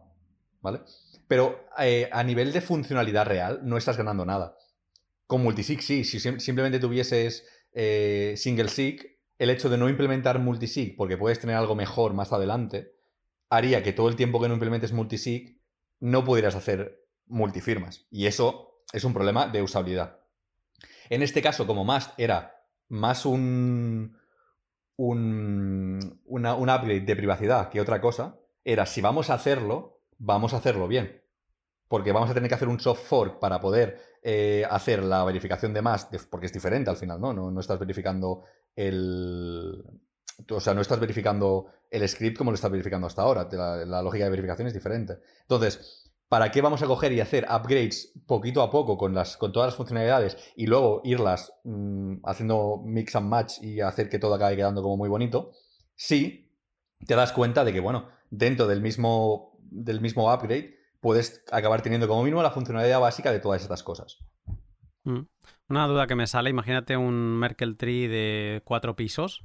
Eh, en el caso antes de Schnorr, si hubiera estado implementado, tú tienes, tendrías que revelar en la condición, o sea, en, el redeem script, tendrías que revelar los, todos los hashes de cada, de cada piso, digamos, hasta llegar a la condición. Sí, es, pero eso es igual, ¿eh? Lo vas a tener que hacer exactamente igual. Lo digo por el tema de espacio, o sea, que, eso acaba ocupando... No, no es que Schnorr te permita agregar todos esos hashes. No, no, no, no, no, para nada. O sea, cómo se ejecuta eh, más al final acaba siendo absolutamente igual. Tú lo que haces cuando revelas, revelas eh, la, hoja en concreto, o sea, dónde tienes el script del que tú estás hablando, y luego revelas los complementarios. Eh, si suponemos un, árbol con tres pisos, que serían eh, cuatro hojas abajo del todo, y suponemos que estás gastando la hoja de la, izquierda del todo, la primera, digamos, revelarías la hoja de la izquierda, la del segundo nivel de la izquierda, perdón, em, no, revelarías eh, la, hoja de la izquierda, el hash de la segunda hoja para poder llegar al nivel intermedio, ¿vale? Y entonces, del nivel intermedio, el de la derecha también lo revelarías para poder llegar a la raíz. ¿Vale? O sea, tú lo que haces es revelas los complementarios de cada nivel para poder llegar al hash de la información que te falta. Tú, tienes que poder hashear eh, nivel a nivel.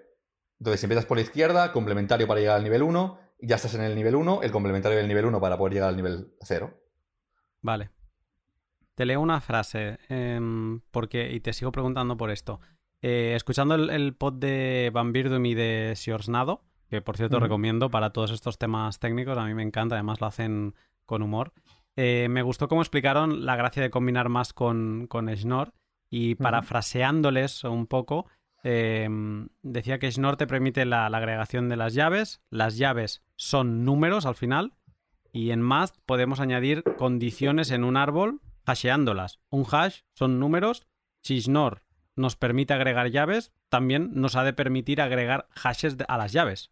y boom. ¿no? Era un poco donde la cabeza te hacía aquí clic y dices, vale, pues si puedo verificar eh, unas firmas eh, a través de una agregación de llaves, eh, entiendo que también podrías verificar los hashes. Por eso me salía la duda o me venía la duda de si con, o sea, si antes de Schnorr tendrías que exponer todos los hashes de cada piso de un árbol de Merkel y a partir de Schnorr en adelante, si se podría hacer una combinada, una agregación de todos esos hashes como si fueran firmas y eh, digamos que es solo exponer la, el, el redeem, la, hoja.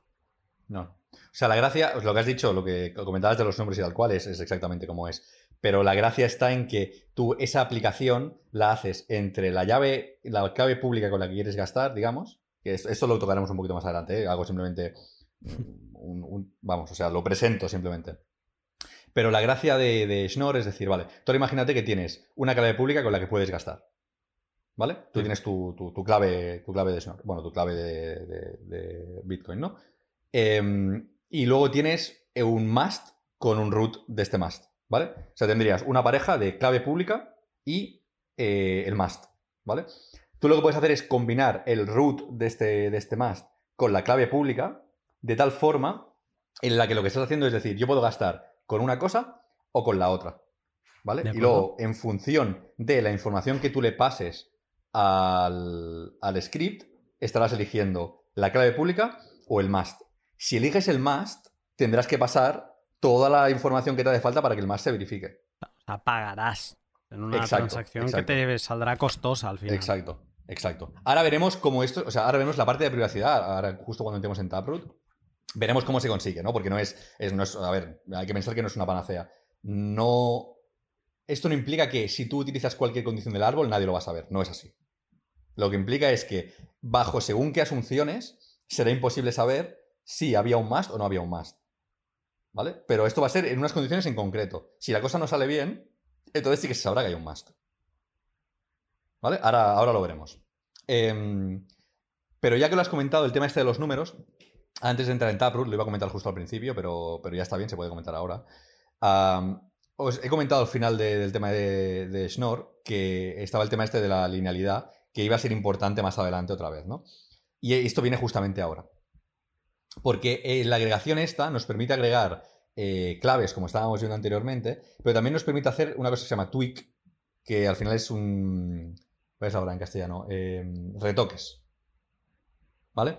La cuestión está en que yo puedo coger eh, un cierto valor, hacerle un retoque, que esto a, mm, a nivel gráfico, digamos, a nivel estético, se vea como una firma, una, una clave pública o demás, ¿no? Em, y que luego, en el momento en el que yo te diga que esto es un tweak y qué valor he utilizado para hacer el tweak, tú puedas quitar el tweak y verificar la firma. O sea, digamos, tú ves estas dos, tú ves una firma que ha estado modificada, ha estado retocada. Y tú no sabes que si la codificas, es como, es, me ha recordado a, a los mensajes de los romanos, de los César, como al principio de la criptografía casi. O sea, como que yo le aplico una cosa y que luego yo te lo paso el mensaje y te quito esa cosa, te digo la modificación y el secreto y cuando tú lo pones, ah, ya lo veo ahora, ¿no? Sí. Me ha recordado eso. es Criptografía, criptografía simétrica clásica. Además, se llama, es el, el criptosistema César, se llama tal cual así. Eh, sí, podríamos decir que la idea es similar. O sea, tú lo que harías es agregar un cierto valor a la firma y esta firma mm, tú, la ves, tú la verías y dirías, vale, es una firma, pero no sabrías que realmente se le ha añadido este punto. ¿Vale? Eh, bueno, la gracia está en que estos tweaks son precisamente lo que se hace con los hashes. Porque un hash no es un punto, no es una clave pública, no es. Tú estás agregando un hash con un, con un, punto de. O sea, un valor que acaba siendo un punto, ¿no? Eh, entonces, si tú intentas verificar con esto, no podrías verificar, pero en función de luego los datos que le estás pasando al script, tú sabes que eso era un tweak, lo puedes quitar y coger la clave pública, o puedes ir directamente al must y verificar lo que te toca. ¿Vale? Vale. Vamos a pasar a Taproot, porque ahora ya es lo del overlapping este que estábamos hablando, de que se van estas tres cosas, ¿no? La tercera cosa sería Taproot. Tenemos la primera por un lado era Schnorr, la segunda es eh, Must, y ahora llegamos a Taproot. Eh, todas estas tres para entender el potencial de lo que se ha acabado llamando como Taproot, que, que es lo que engloba todo, eh, pues es difícil tenerlas por separado y, y necesitas hablar de las tres a la vez, pero si hablas de las tres a la vez de inicio, pues no entiendes nada y acabas, eh, sales que pareces un, pato mareado. Entonces, Taproot, para poner un poco de, contexto, eh, Taproot es algo que ideó Gregory Maxwell, o al menos él verbalizó y puso en un, en un email en la mailing list eh, de Bitcoin, de hecho del 23 de enero de 2018. El, título era Taproot Privacy Preserving Switchable Script. O sea, un script switchable. Mm, no va a ser la traducción. sí. intercambiable que mantiene la privacidad. ¿Vale? Eh, solo un comentario. Gregory Maxwell de nuevo. este hombre está este detrás de prácticamente mm, todo. O sea, pero ideológicamente. O sea, luego no es el que los ejecuta. Ejecutor es mucho más Peter Willa. Pero el ideador, eh, sí, el ideólogo, perdón, está, es el, y de tantas cosas tan distintas, ideó el, coin, el CoinJoin, ideó el, el CoinSwap, ideó, o sea, cosas muy complejas como podríamos estar hablando aquí de Taproot o, o cosas más superficiales pero con mucha potencia como CoinJoin. Yo sorprendido de este hombre. Em, entonces, Sergi, um, Clay catalá, como diríamos en Cataluña. ¿Qué narices es Taproot, macho? Porque yo, o sea, he entendido que Schnorr, he entendido que es más y dónde narices colocamos Taproot, o sea, ¿qué, qué, es? A ver, Taproot así de nuevo, ¿no? El plan titular, una frase. Taproot es eh, más más Schnorr. No hay más. No hay más. No hay más. Por favor. Nos van a censurar. Espera, ¿eh? espera, que es que, es que, espera, que es que antes has dicho, tú has hecho una broma, yo tengo una broma también muy mala. Has dicho must es un must, ¿no? Jugando con el cambio de A y U, lo que pasa que en inglés se, se, pronuncian prácticamente igual. Y luego tú has dicho una cosa que, se, que yo me la he apuntado, que ha sido como detrás de un must hay más. lo siento, lo siento, me la hacía encima, la tenía que, que decir. Pero vale, volviendo a la seriedad, o sea, Taproot es Schnorr más must. Efectivamente. Sí. O sea, la idea es, es lo que estaba comentando hace cuestión de 5 o 10 minutos, ¿no? Nosotros podemos hacer must, eh, pero en el momento en el que queramos gastar un must, veremos que lo que estamos gastando no es un pay to public key hash, no es un pay to eh, segwit, no es un... No, veremos que aquí había una estructura de árbol y que nuestras condiciones de gastado por más que no tengamos ni idea de cuáles son el resto, eran mucho más complejas que la que hemos utilizado. ¿Vale? Eh, y llegó un momento en el que se estaba, bueno, se estaba tratando con Snor, ¿no? El tema de Mast estaba ahí discutiéndose también y tal, y apareció Gregory Maxwell y fue en plan, hostia, esto se podría juntar de tal forma en la que, eh, bajo unas circunstancias concretas, no podrías ser capaz de distinguir entre si lo que ha habido aquí es un pago normal o es un pago con un must. ¿Vale? La idea de, de Taproot es decir, pay to key y pay to script podrían juntarse de tal forma que fuesen totalmente indiferentes bajo unas ciertas condiciones. ¿Vale? Cuando digo pay to script y pay to key me refiero a pay to public key hash y pay to script hash, pero también me refiero a pay to eh, Windows public key hash y pay to eh, Windows script hash. O sea, la idea de pagar un script y pagar una clave no tienen por qué estar eh, separadas como han estado hasta ahora, sino que pueden estar juntas. ¿Vale? Eh, entonces, en unas condiciones en concreto que las comentaremos ahora, tú verías un pago y dirías, vale, yo esto se parece a un pay to key, pero yo no tengo ni idea de si ha sido un pay to key o ha sido un pay to key que viene de un must. ¿Vale? Vale. Mm, conceptualmente, Taproot es lo que acabas de decir, es la suma de Schnorr más must, pero, mm, o sea, sobre el protocolo de Bitcoin, Taproot es una nueva condición de gasto. Ahora mismo utilizábamos, corrígeme eh, si me equivoco, pero ahora mismo teníamos Pay to Public Key, Pay to Public Key Hash, Pay to Script Hash, que básicamente, para decirlo rápido, para quien esté muy perdido con estas eh, palabrejas, eh, es pagar a una llave o pagar a un script. ¿no? Y el script puede ser todo ese carro de condiciones que decíamos antes.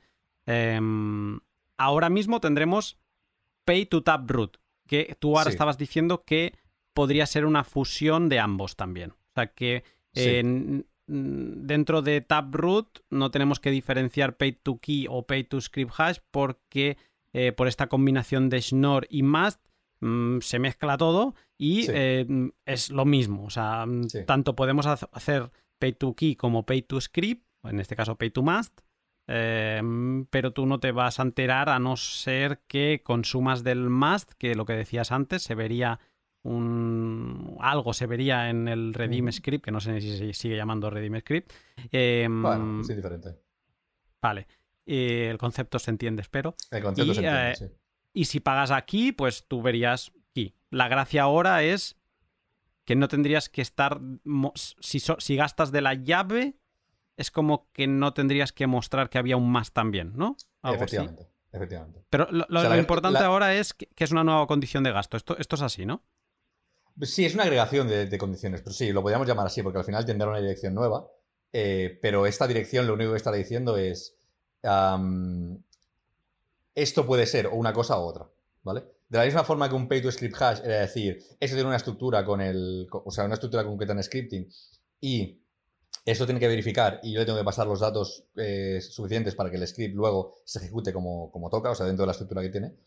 En must simplemente será o sea, perdón, con Taproot simplemente será, yo estoy pagando aquí y ese tipo de pago puede ser un pago a llave o puede ser un pago a must. ¿Vale? Y en condiciones ideales no vas a ser capaz de, saber exactamente qué es lo que está pasando. En condiciones no ideales, entonces utilizarás una rama, digamos, menos predominante del árbol y tendrás que eh, liberar parte de, de, la... O sea, bueno, tendrás que hacer visible el script que realmente estés gastando y demás.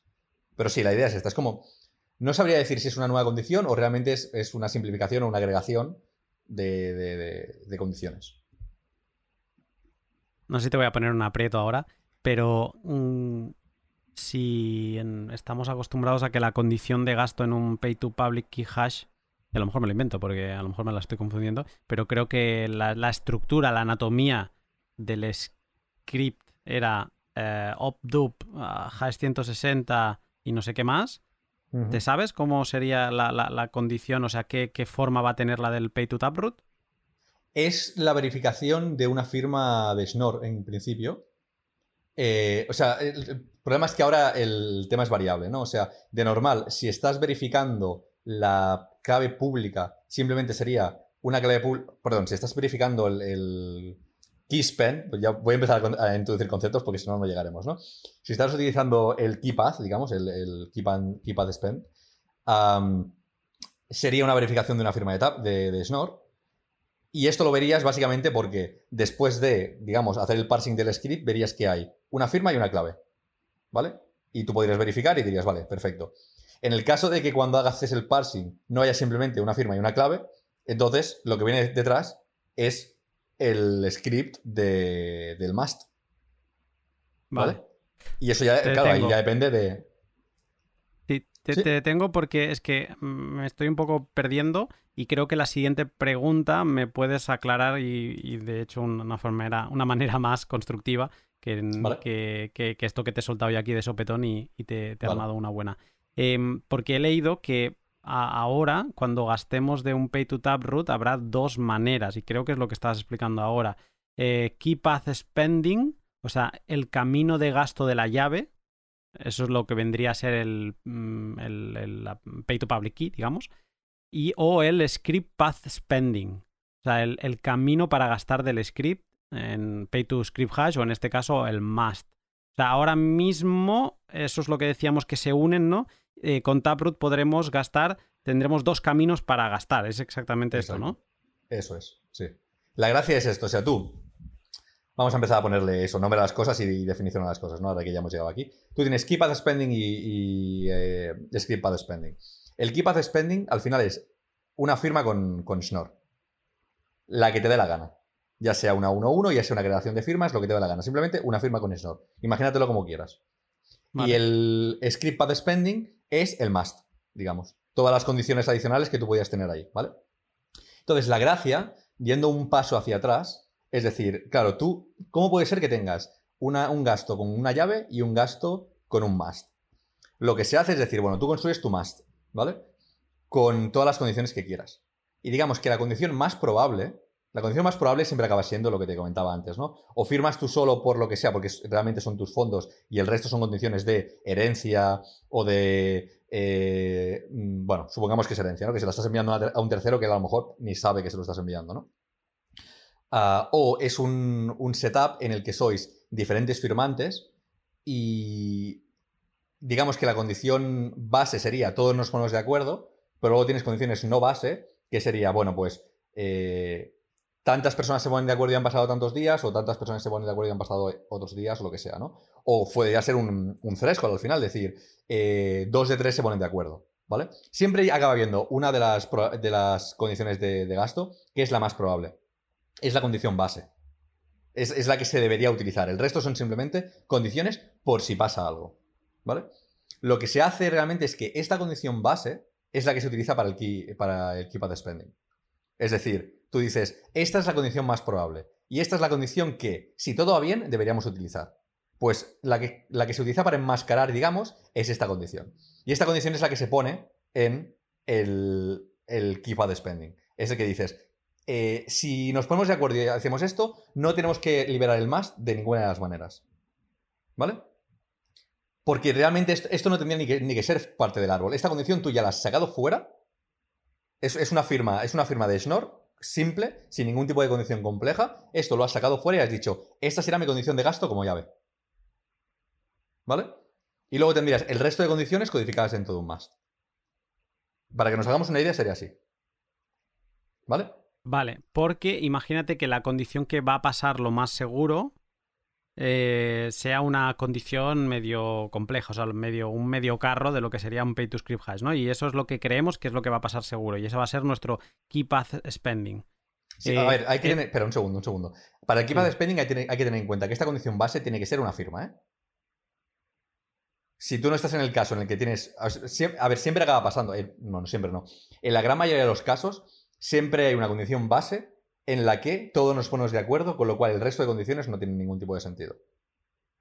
¿Vale? Es decir, si todos nos ponemos de acuerdo, no hace falta que esperemos tiempo, no hace falta que nos demos un secreto de no sé qué, no hace falta que. Nada. Todo esto es, totalmente diferente. Porque todos, o lo que consideramos una mayoría, nos hemos puesto de acuerdo. Eh, entonces, siempre tiene que haber esta condición base que se limita a que firmemos. Si esta condición no existe, entonces, entonces no, no entras dentro, digamos, de, del marco para, poder beneficiarte de esto. Vale, o sea, entiendo, creo que entiendo la, esta parte, ahora es donde ya empiezo a necesitar un componente más gráfico, pero, pero lo iré a revisar.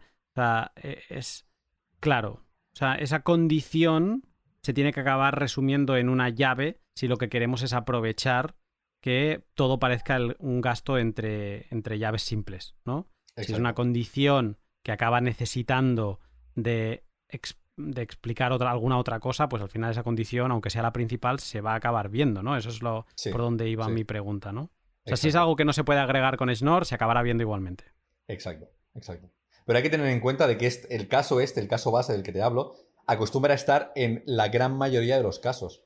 Porque o es una cosa que firmo yo solo y el resto de condiciones son condiciones de seguridad para lo que sea, o condiciones, bueno, no sé, que quieras tener por cualquier tipo de razón, o es, una, o es un gasto en el que firmamos más de una persona, pero siempre hay un caso que es más probable. El hecho de que tú tengas una 2-3, eh, esta 2-3, la más probable sería, por ejemplo, bueno, no, claro, una... Mm, no sé si ya lo estaba diciendo bien. O sea, tú puedes tener una 2-3 o una 3-3. Imagínate que tienes un más con una 2-3 y una 3-3, por decir alguna cosa. Entonces, ¿qué es lo que tú quieres que sea más probable? ¿Que nos pongamos todos de acuerdo? Pues sería la 3-3. Y luego dices, bueno, si no nos ponemos todos de acuerdo, siempre puede llegar a un punto en el que dos personas se pongan de acuerdo y tengamos mayoría y sea suficiente.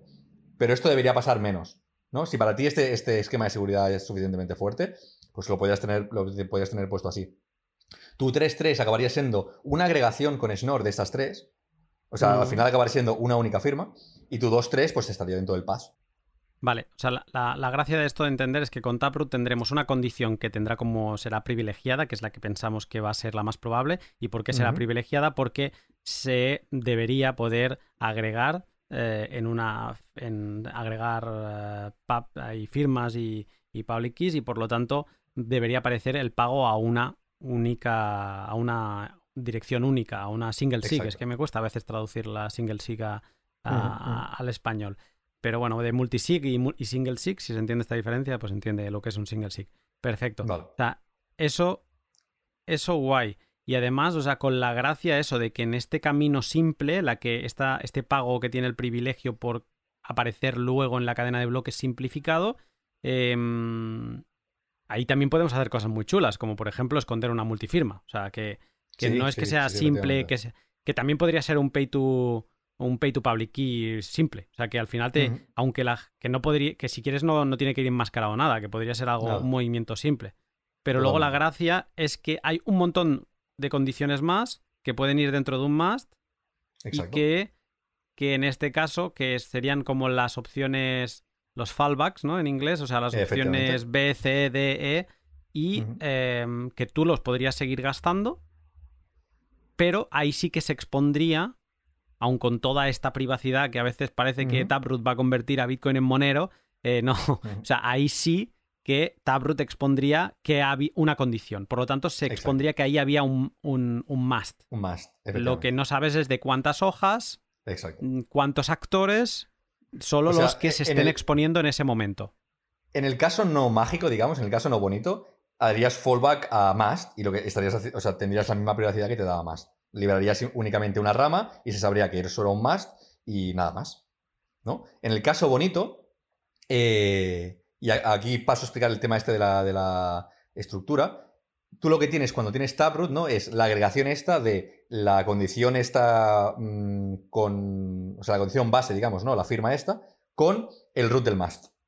¿Vale? O sea, tú al final, cuando haces un pay a, es un pay a la agregación esta, al tweak de la clave con el root del must. ¿Vale? Entonces, cuando tú pagas, que es lo que me estabas intentando preguntar antes, el tema de la estructura, es eh, cómo es la estructura de un, pago a un, más, ¿no? Que si teníamos el típico opdup, ophash 160, el hash 160, eh, em, o, sí, o hash 160, o... Mm, check. Ah, se me ha olvidado. Object sí. No, no, falta una cosa. ¿Sí?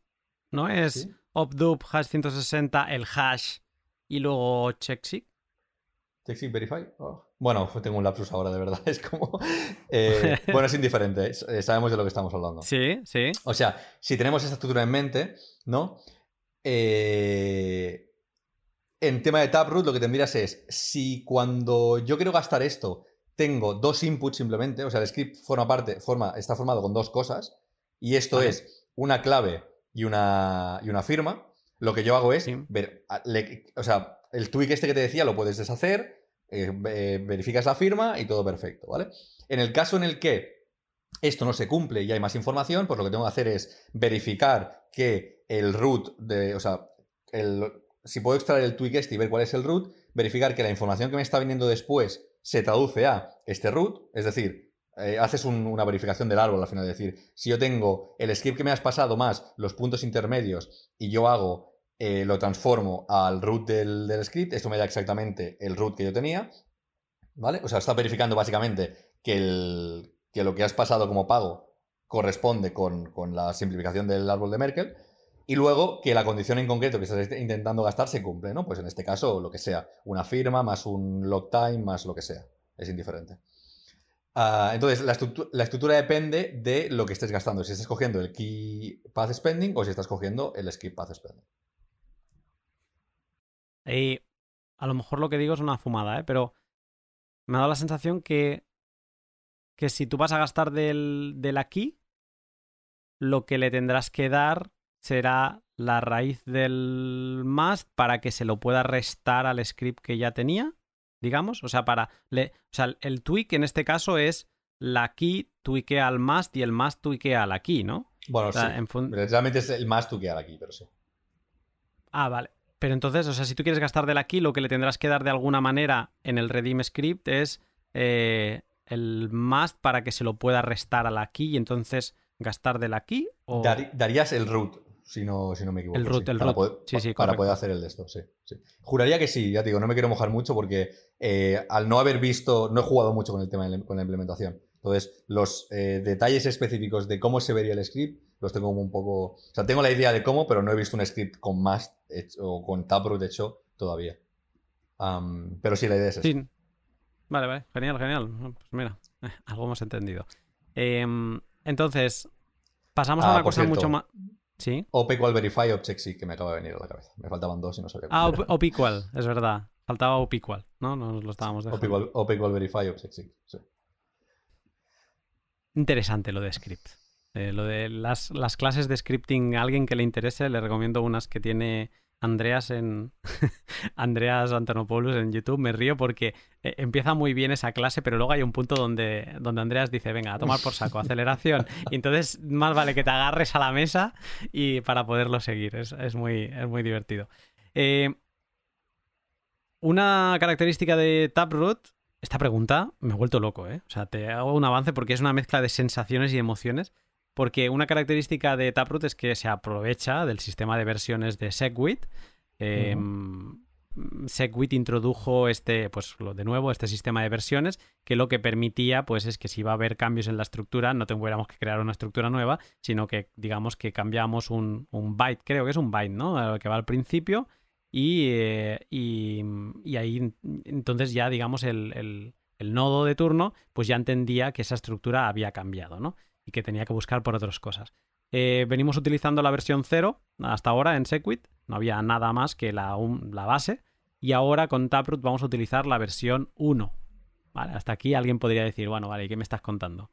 Hombre, lo que estamos contando es un tema que, que hablé en su día con, con Julián en el directo de, y que ha habido bastante charla sobre esto, de, de cómo iban a ser las, las direcciones de Taproot. Porque, hostia, ¿qué pasa? Nos hemos acostumbrado a las BC1, ¿ahora qué pasa? ¿Nos vamos a tener que acostumbrar a las, a las TR1 o algo parecido? Que sería una confusión tremenda con el tema de las testnet. Eh, digo, eh, la pregunta es, ¿cómo van a ser las direcciones de Taproot? ¿Van a ser exactamente al utilizar una versión de Segwit? ¿Van a ser BC1 también? ¿Qué podemos esperar? Me la, estás haciendo bien la pregunta. No, no lo estabas comentando. Vale, vale. No, no era, retórica en el aire. Vale, vale, vale. Ah, a ver, ahora es, lo que estábamos comentando antes, ¿no? Es una cosa que tampoco. Yo tampoco me había fijado bien. Siempre he estado con el BC1, BC1. Y las direcciones de Segwit son BC1Q. Porque Q es 0 en Bets 32, que es la codificación que se hace para, codificar las direcciones de, Segwit. Entonces, como Taproot es Segwit versión 1, eh, pues seguirán siendo BC1, pero en vez de ser BC1Q, serán BC1P. Porque P es 1 en, en Bets 32, ¿no? sea al final seguiremos viendo BC1, pero en vez de ser BC1P, será BC1Q. Al revés. En lugar de ser BC1Q. Ah, BC1Q será BC1P, perdón. Sí, sí, sí, perdón. O sea, va, hacia atrás en el abecedario, ¿eh? O sea, no. Bueno, estaría, estaría bien dar la tabla de, transformación, porque no es un tema lineal tampoco, ¿eh? No significa que vaya de P a Q y luego no. O sea, es, un tema. La versión 2 no será la O, y como yendo hacia atrás, no. Será, lo hemos mirado antes, Z, la Z. Sí. O sea, si llegáramos a otro software que, o otro tipo de estructura, estaríamos hablando de eh, BC1Z, ¿vale? Pero lo hablábamos ayer, momento revelación de wow, ¿no? El GIF este de que sale el hombre abriendo las manos y como wow, me ha estallado la cabeza, wow. pues eh, con imágenes del universo, el momento de revelación ayer cuando hablábamos de esto y dije, wow, o sea, llevamos utilizando BC1Q desde que utilizamos las direcciones de, Segwit. O sea, esa Q siempre ha estado ahí. De hecho, abrí, abrí mi Samurai Wallet, eh, puse recibir y vi la Q. Digo, hostia, sí, es verdad. O sea, están ahí. Yo te voy a decir que no me había fijado porque últimamente no toco muchos temas de, direcciones. Y mira que soy de fijarme en los pequeños detalles de estos, ¿eh? pero no, nunca me había fijado que era BC1Q. Bueno, vamos a, vamos a intentar hacer un, wrap-up de ahora sí tenemos los tres elementos sobre la mesa. Entonces eh, podemos hablar ya con más libertad. Casos de uso de, de todo esto, de esta combinación más Schnorr, mm, condición de pago Taproot. Eh, yo tengo algunos aquí apuntados, ¿vale? Si, se te ocurre alguno, pues eh, me dices y también podemos comentarlos. multisix de más de 15 firmantes. Hasta ahora había una limitación de 15 firmantes creo que eran no estándar, ¿no? A partir de, 15 firmantes, lo que comentaste en el primer podcast que grabamos, o sea, son transacciones correctas de Bitcoin, pero que no se propagarían, o la gran mayoría de los nodos no las eh, propagarían. Eh, Eso es interesante. Luego. Realmente, no sé si más de 15 se podría por un tema de, operaciones de firma, porque tienes un límite eh, máximo de operaciones. Entonces, no sé si. No, la verdad es que no recuerdo cuál es el máximo ahora. Pero es hasta, hasta, hasta 15, 15 con Pay to. Sec, o sea, con Pay to Script Hash se podía. Ahora lo que se ha hecho, bueno, lo hablamos luego con TapScript, pero básicamente es que se ha levantado la, la, restricción esta de máximos, básicamente. Vale. Em, payment pools. Otro concepto que se habla que es compartir la propiedad de un, un ucho entre varias eh, personas. Eh, y da igual, o sea, no tiene por qué ser eh, pues entre cuatro personas un ucho al 25, 25, 25% cada uno. No, podría ser uno un 10, uno un 30, ¿vale? Y esto, ¿por qué? Porque hay toda esta posibilidad de incluir condiciones en el must y digamos que podemos hacer payment pools. ¿Qué narices es un payment pool? Pues es algo que vendría a ser como un, un conjoin. A veces también se le ha llamado, ahora hay bastante consenso en llamarle payment pools, pero también se le llamó en cierto momento join pools, porque es una manera donde varios actores entran en un ucho de Taproot, que entonces ya eh, trabajan con mm, Public eh, Key Aggregation y Signature Aggregation, ya se mueven como si fueran un único, una, una única public key. Eh, como las condiciones interiores están definidas de inicio, pues, por ejemplo, alguien, imagina que tú tienes en un, en un payment pool entre dos, que sería muy pequeño, pero tú tienes el 50% y yo el 50%, tú podrías decidir pagar el 10% tuyo a algo, no sé, te quieres comprar un coche, lo pagas y eh, ese payment pool generaría dos huchos, eh, uno del 10% que va a Pepito y el, el cambio, digamos, podría ser, se retocarían esas condiciones para decir ahora Sergi tiene el 40% y yo tengo el 60% de, Bueno, no sé si ahora he, roto la balanza con las proporciones, pero creo que se entiende. Y la gracia de esto es que tú no sabrías quién está pagando. He puesto un payment pool de dos personas, pero imaginémonos un payment pool de 15 personas, de 20, de 100. Eh, es, eh, por eso también se le llama join pool, porque no sabrías, se parece al tema del CoinJoin, no sabrías quién está pagando a, a qué, ¿no? Y si eh, es de forma colaborativa todos estos pagos, pues eh, no tienes que revelar ninguna condición extrema de un más que, revelase que eso era un, payment pool.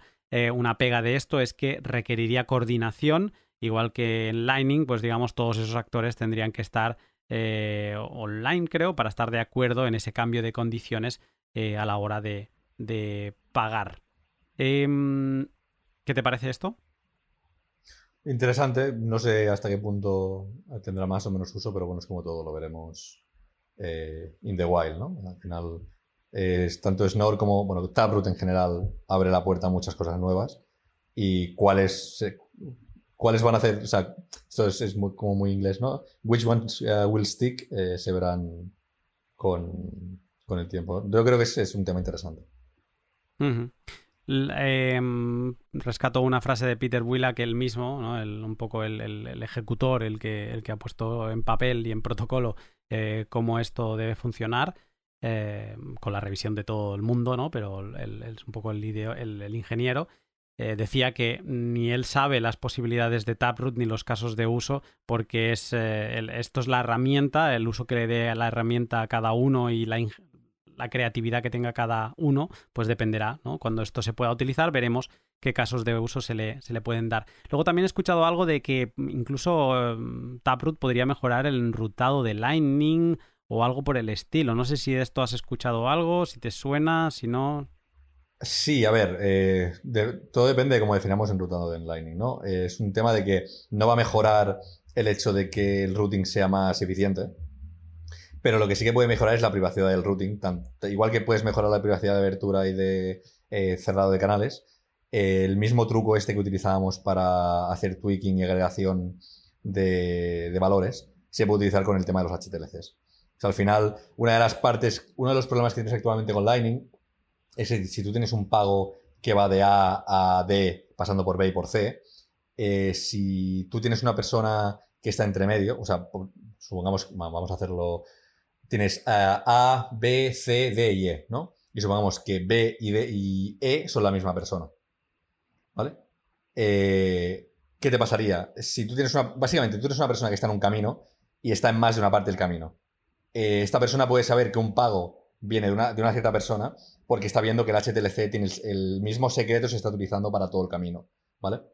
Entonces lo que pasa es que tú puedes tener gente que está recopilando información eh, de forma pasiva simplemente por los HTLCs que vas haciendo forwarding. Y si estás en más de una parte de- del camino, pues puedes ir viendo y decir, oye, mira, me ha llegado un HTLC con este, con este hash de un secreto. Y de repente, en tal parte de la red, me ha llegado otro, otro HTLC con el mismo secreto.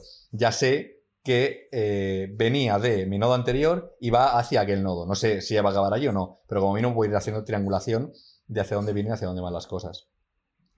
Ah, esto con, con todo el tema este de Snort eh, se puede esconder, porque al final lo que haces es agregas el secreto dentro de...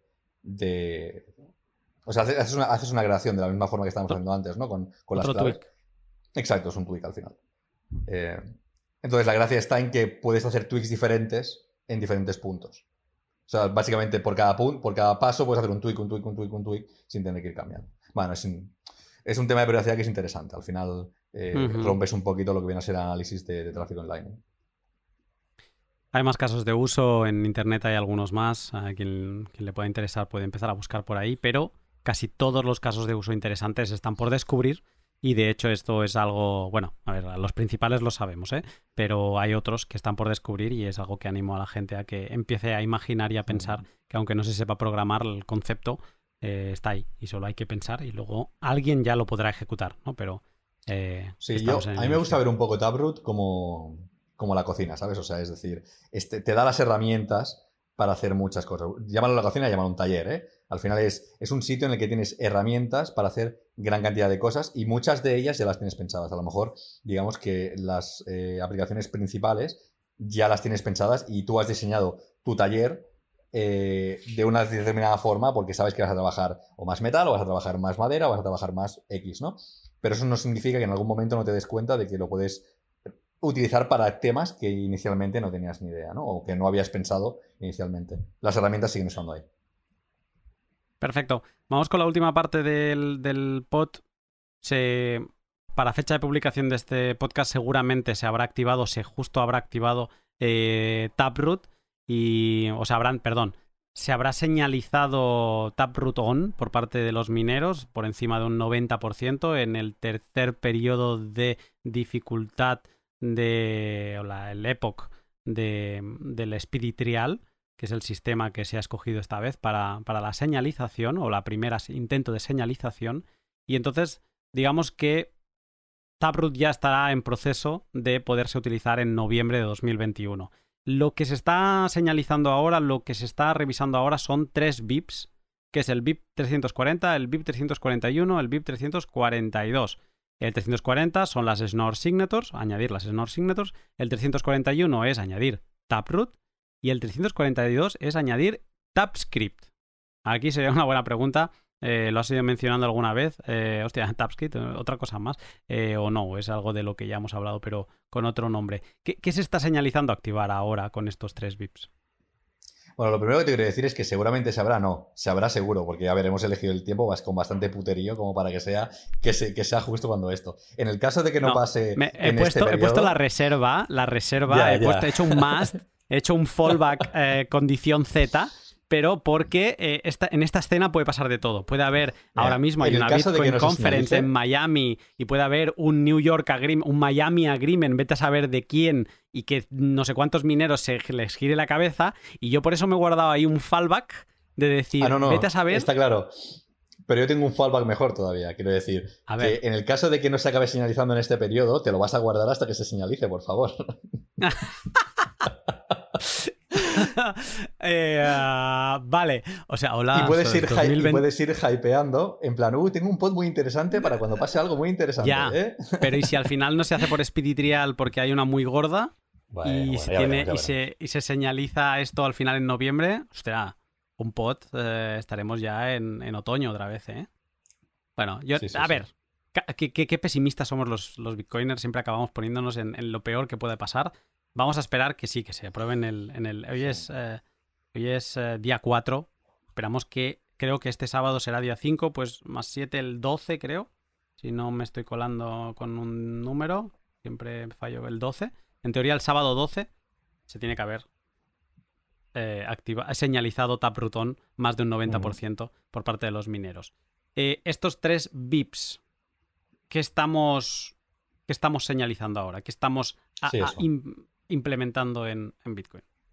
A ver, eso. me estabas preguntando por el. O sea, inicialmente por el VIP de TabScript. O sea, hemos hablado de Snore, hemos hablado de Taproot, ¿vale? TabScript al final es la nueva versión de scripting que se va a añadir con Taproot. Eh, mm. Esto hace un rato, no hace un rato, al principio prácticamente del pod, he comentado que el tema de uh, multisig va a desaparecer. Va a desaparecer dentro de TypeScript versión 1. ¿Vale?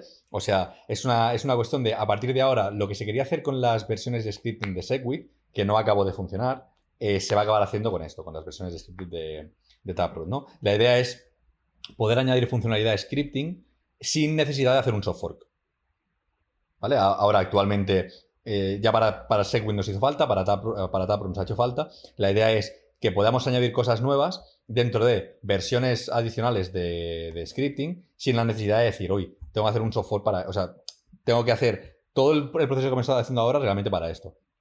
Y la gracia es que eh, los, las versiones de scripting de, de Taproot yo antes, cuando estaba hablando del tema de Taproot, he dicho, sí, tú tienes las hojas, ¿no? Y en cada hoja tienes el script y no sé qué, no sé cuántos. Esto era falso. Eh, la idea es que realmente lo que tienes es una pareja versión script, en la que te dice, esto es versión tal y el script es este, ¿vale? De tal forma que tú, dentro de un, árbol de Taproot, eh, bueno, de un must, puedes tener diferentes scripts con diferentes versiones. ¿Sí? Y cada uno puede tener eh, su lógica de, verificación, porque a lo mejor en versión 1 tienes unos opcodes, bueno, los opcodes que se han añadido, ahora, ¿no? Pero en versión 2 tienes cosas nuevas con asunciones nuevas, ¿no? Eh, y la gracia está en que es eso, tú al final utilizarás la, versión con la que estés más cómodo. A lo mejor hay una versión que añade unos opcodes que tú eh, principalmente, o sea, tú personalmente no estás cómodo con utilizar porque tiene unas asunciones de seguridad que no te gustan lo que sea, ¿eh? No sé, tiene un tipo de opcode que en función de cómo se utilice, pues podría llegar a, no sé, es indiferente. La cuestión es que tú por cada, por cada rama podrías utilizar eh, versiones diferentes, ¿no? Entonces, en la versión 1 esta, en la primera versión que realmente, bueno, versión 1 es versión C0, pero es la primera versión de, de TypeScript que se utiliza. Eh, las, principales, las principales modificaciones son, primero, que se añade, bueno, se cambia la lógica de ObjectSeek y ObjectSeek Verify. Para que en vez de, en vez de verificar eh, mm, firmas CDSA, verificarán firmas de Schnorr. ¿Vale? Entonces, de ahí que te decía que Schnorr realmente, tú no vas a poder tener firmas CDSA en, en la primera versión de TypeScript, porque no existe, no, no, tú ya no puedes verificar firmas de ese estilo. Si quieres verificarlas con CDSA, tendrá que ser utilizando script, versiones de scripting anterior. ¿Vale? Eh, o sea, en este caso no podrás meter eh, firmas de, de, CDSA dentro de un, de un, must. Porque utilizan versiones como mínimo de TypeScript, eh, como mínimo la primera versión de TypeScript. ¿Vale? Vale. Eh, luego se eliminan la, o se deshabilitan los opcodes de check multisig y check multisig verify. O sea, ya no se pueden utilizar porque mm, con Schnorr no tienen sentido. Es, es, un, un, parche que se puso para CDSA, pero para Schnorr hay formas mucho más eficientes de hacer eh, multifirmas. Y en vez de esto, lo que se utiliza es, eh, se añade la opción de Object Seek Add, que es para hacer batch verification. ¿Vale? Em, ¿Y qué más? ¿Qué más? ¿Qué más? ¿Qué más? ¿Qué más? Ah, sí. El último punto así como importante es que en vez de utilizar eh, como se han estado utilizando hasta ahora, que no sé si lo habíamos hablado en algún momento, el tema de los ObNob o no, pero... No, ahora mismo no me suena. No, pues OpNops son un tipo de, opcodes que estaban reservados. Y se utilizaban para hacer eh, soft forks con nueva funcionalidad. ¿Vale? Por ejemplo, eh, Object Verify y Object eh, Sequence Verify son dos OpNops con, que, se, han, se ha hecho un repurposing para que tengan un, sentido diferente, ¿vale? O sea, la idea es que son opcodes que para las versiones anteriores, las que están antes de estos, o sea, para los nodos que no, entienden eh, Objects Verify y Verify, es un no que es no operation, no hace absolutamente nada. Y para las versiones eh, futuras es un no op si todo va bien o un fail si algo va mal. ¿Vale? Object Sequence Verify y Object Logtime Verify, en el caso de que el, candado de tiempo no se cumpla, lo que hace es eh, hace que el script se convierta en inválido directamente. ¿vale? No, te deja continuar la, ejecución del script, simplemente falla y sabes que el, script es directamente inválido. Y en el caso de que, de que sí que se cumple, es un no operation y el, script sigue y pues continúas con el, resto de condiciones, ¿no? El problema que había con ese tipo de, scripting y con ese tipo de, de repurposing, digamos, de, los opcodes eh, para tener funcionalidad adicional es que estos opcodes solamente se pueden utilizar para leer datos. O sea, un, un opnob no podía añadir datos al, stack cuando tú estás haciendo verificación de script, porque la idea del opnob inicial es que es una no operación. Entonces, yo no puedo, para hacer un cambio de esto tendrías que hacer un hard fork, realmente no puedes hacerlo con un soft fork. ¿Me explico? Eh, entonces te limita mucho a cómo puedes hacer la modificación de este opcode para que tenga una funcionalidad adicional. ¿Vale? Básicamente porque estás limitado a eso, a que sea una no operación o un fallo. ¿Vale? Eh, en el caso, lo que se ha, hecho ahora con, con TypeScript es decir, vale, en vez de utilizar los no vamos a tener un opcode nuevo que van a ser opsuccess.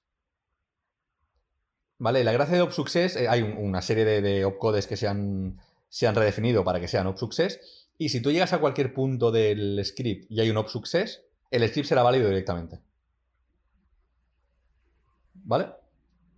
Eh, y en el caso de que no. De, en el caso de que se haga un repurposing, pues esta, esta funcionalidad será otra. ¿Vale? Entonces, la gracia es, si no recuerdo mal, esto mm, diría que es así, lo, estoy mirando, como te digo, no he podido jugar mucho con scripting con, con todavía, pero juraría que eh, esto se evalúa en parsing time.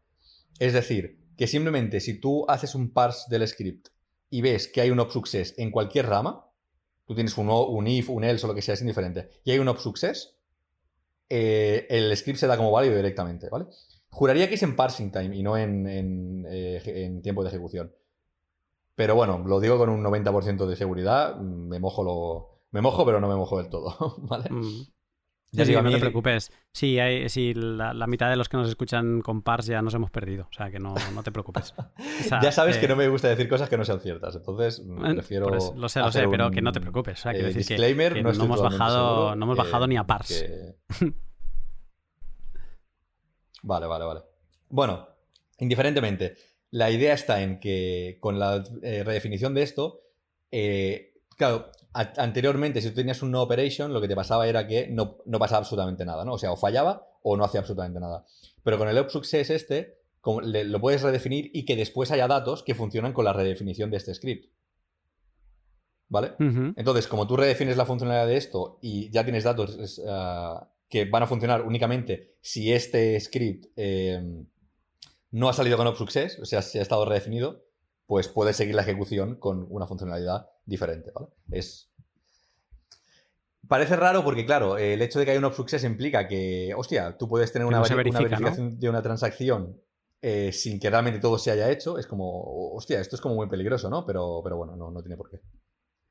Es la utilidad que se le pueda dar a esto bien utilizado. Exacto. Vale.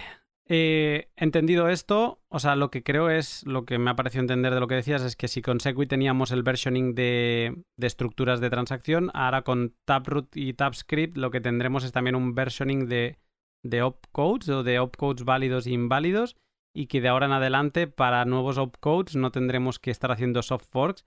¿Significaría esto, me lanzo a la piscina, porque me parece que sí que implica un soft fork, pero que por ejemplo algo como L2, que me parece que necesitaba un opcode en particular, se podría utilizar sin hacer soft fork? Creo que la idea principal de TypeScript está, viene precisamente por eso, para que se pueda hacer de forma mucho más sencilla. Si acabará implicando un soft fork o no, eh, ya te digo, no me voy a mojar.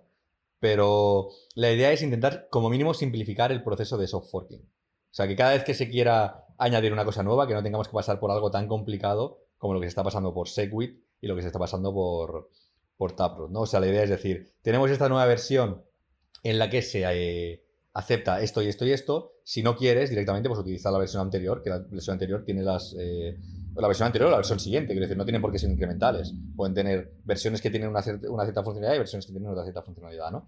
Al final, con no aceptar o no, o no utilizar una cierta versión de scripting tendría suficiente. Y sabrías que dentro de tu versión de scripting no se pueden hacer según qué tipo de cosas, porque tú ya sabes cuáles son las asunciones de seguridad dentro de esa versión de scripting. Vale. Em, vamos a ir cerrando con un par de preguntas que tengo. Perfecto. O sea, hemos entendido lo que son todos estos VIPs. Eh, la pregunta aquí, hemos hablado de todas las posibilidades que esto va a permitir con el Key Aggregation. Mm, mm, parece la pera limonera, pero sabemos también que no todo esto se va a poder hacer a partir de noviembre cuando entren en funcionamiento estos tres VIPs. La pregunta aquí es, con esta implementación, ¿qué vamos a poder hacer y qué no de, por ejemplo, de lo que hemos hablado hoy aquí? A ver, ¿qué es, esto es exactamente lo que te comentaba antes, ¿no? O sea, lo que tenemos ahora es el taller con las herramientas. Ah, ¿Qué se va a poder hacer? Se van a poder hacer verificaciones de firmas SNOR. ¿Van a ser multifirma? Bueno, depende de si tenemos un algoritmo externo de multifirma que nos permita hacer multifirma de forma segura. O sea, tú podrías hacer multifirma con SNOR ahora mismo con un algoritmo inseguro y tirarte a la piscina. Sí, no tendrías ningún tipo de problema. O podrías hacerlo con uno que fuese un poquito más procesado y que, tuviese más eh, research dentro, ¿no? O sea, que hubiese tenido un, un training of thought mucho mejor que no decir, ah, lo he hecho de la forma trivial y sé que esto tiene eh, problemas de seguridad, pero me está dando igual, ¿no? Entonces, poder, poder, tú puedes verificar multifirmas con Snor, seguramente también puedes hacer Threshold Signatures con Snor sin ningún tipo de, ningún tipo de problema, entre comillas, más allá de saber que es posible que haya eh, no haya habido suficiente investigación como para saber si hay algún caso en el que te vayas a quedar en calzoncillos, ¿no? Pero la cuestión es que, bueno, tenemos esos signatures, con lo cual se pueden hacer verificación de firmas de Snor, agregadas o sin agregar. Ah, tendremos must, con lo cual podremos hacer estructuras de árbol eh, para tener condiciones complejas. Y como tenemos Taproot, pues podemos tener la privacidad esta en la que eh, en el caso ideal, maravilloso de fantasía, eh, mm, tendremos una condición donde todo el mundo firma o, la, clave más prominente firma y la podremos esconder como si fuese una única firma. Y bueno, ganaremos en eso, en privacidad on-chain realmente. Está todo por hacer. O sea, es lo que decías tú antes, ¿no? Que, que yo no acaba de entender que, que son muchas de las cosas que están por hacer no dependen de Bitcoin, ya no son Bitcoin, ya son Schnorr propiamente, ¿no? O sea, ya están en otro, en otro reino ahora mismo. O sea, en, en Bitcoin sí que vamos a tener las herramientas principales. Otra cosa son las implementaciones, los trabajos que haga cada uno y, eh, y una pregunta que me surge. Eh, vamos, o sea, ¿tú crees que vamos a ver porque claro, me da la sensación que en esto es territorio desconocido, territorio por hacer. Eh, ¿Vamos a ver algún pollo gordo de alguna implementación que no se haya hecho bien y, fondos bloqueados o qué? Es posible, es posible. Es más que posible, sí, sí. Yo ah, pondría la mano en el fuego en que algo va a pasar.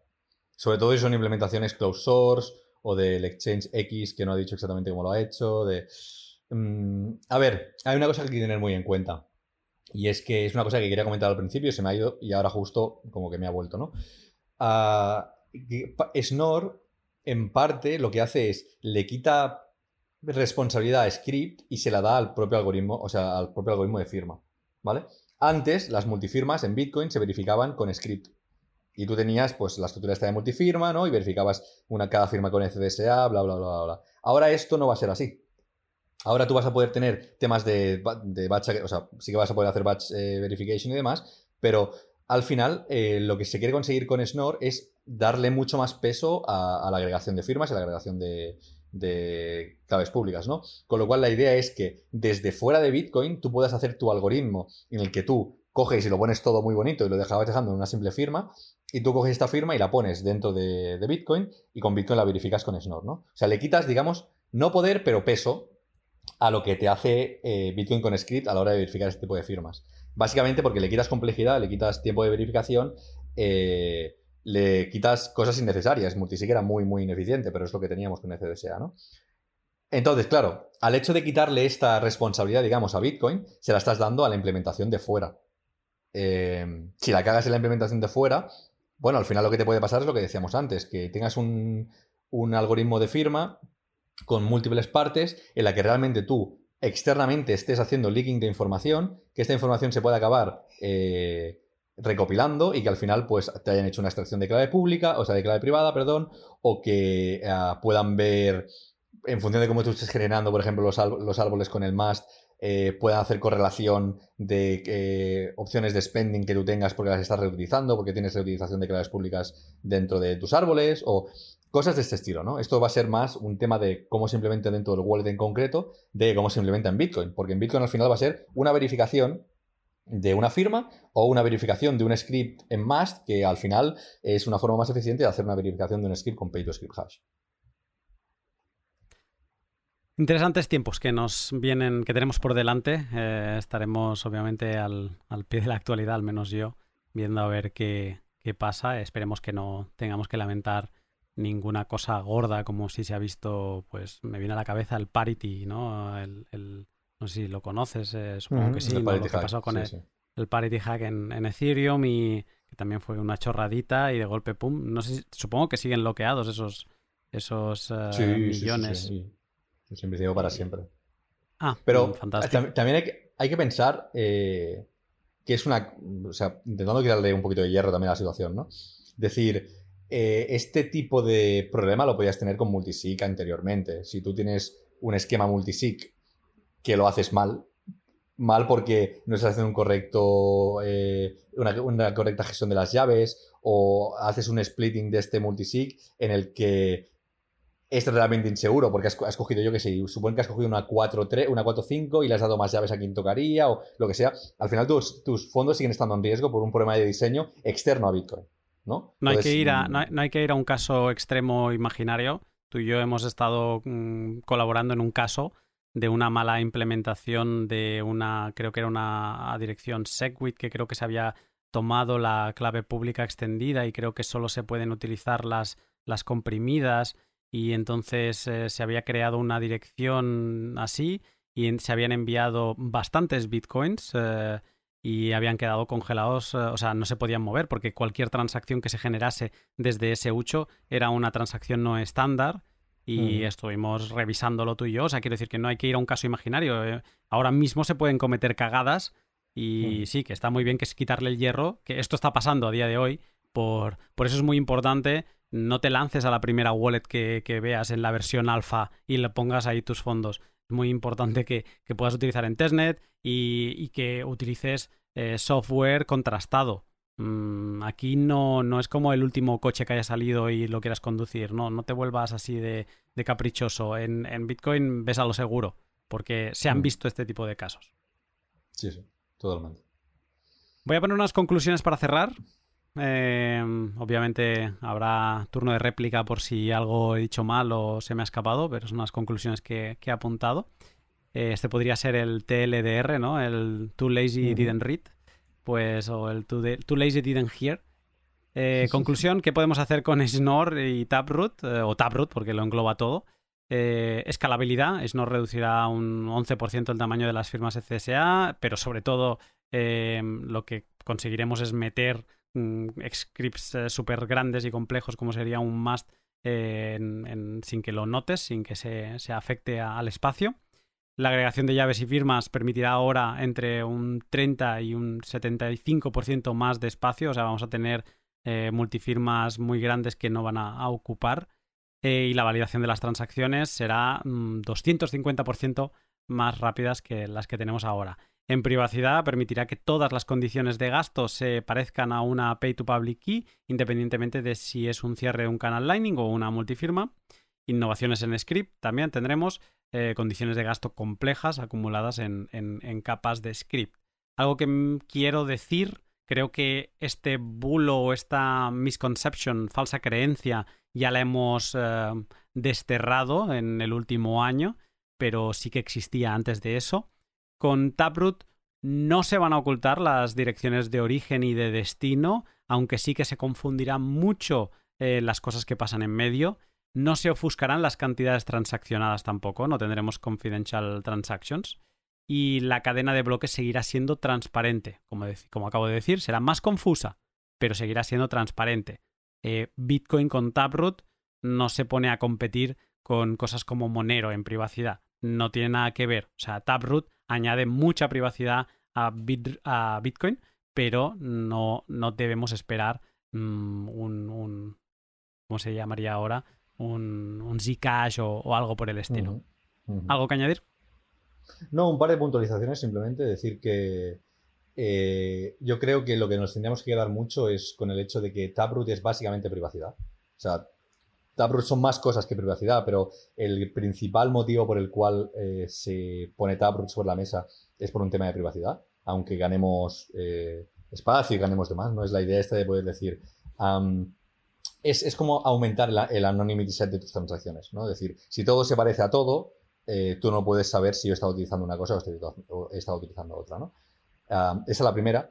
Pero la segunda que tiene que quedar muy claro es que no todo tiene por qué acabarse pareciendo a todo. Y es lo que eh, eh, intentaba decir cuando estaba explicando el tema de las condiciones maravillosas, ¿no? Y las condiciones no tan maravillosas. O sea, Taproot funciona muy bien para los casos eh, más probables, para los casos que han, estado configurados para ser los que se deberían utilizar, ¿no? Las aperturas y cierres de canales de Lightning, perfecto, siempre y cuando sean ¿Cómo se llama esto?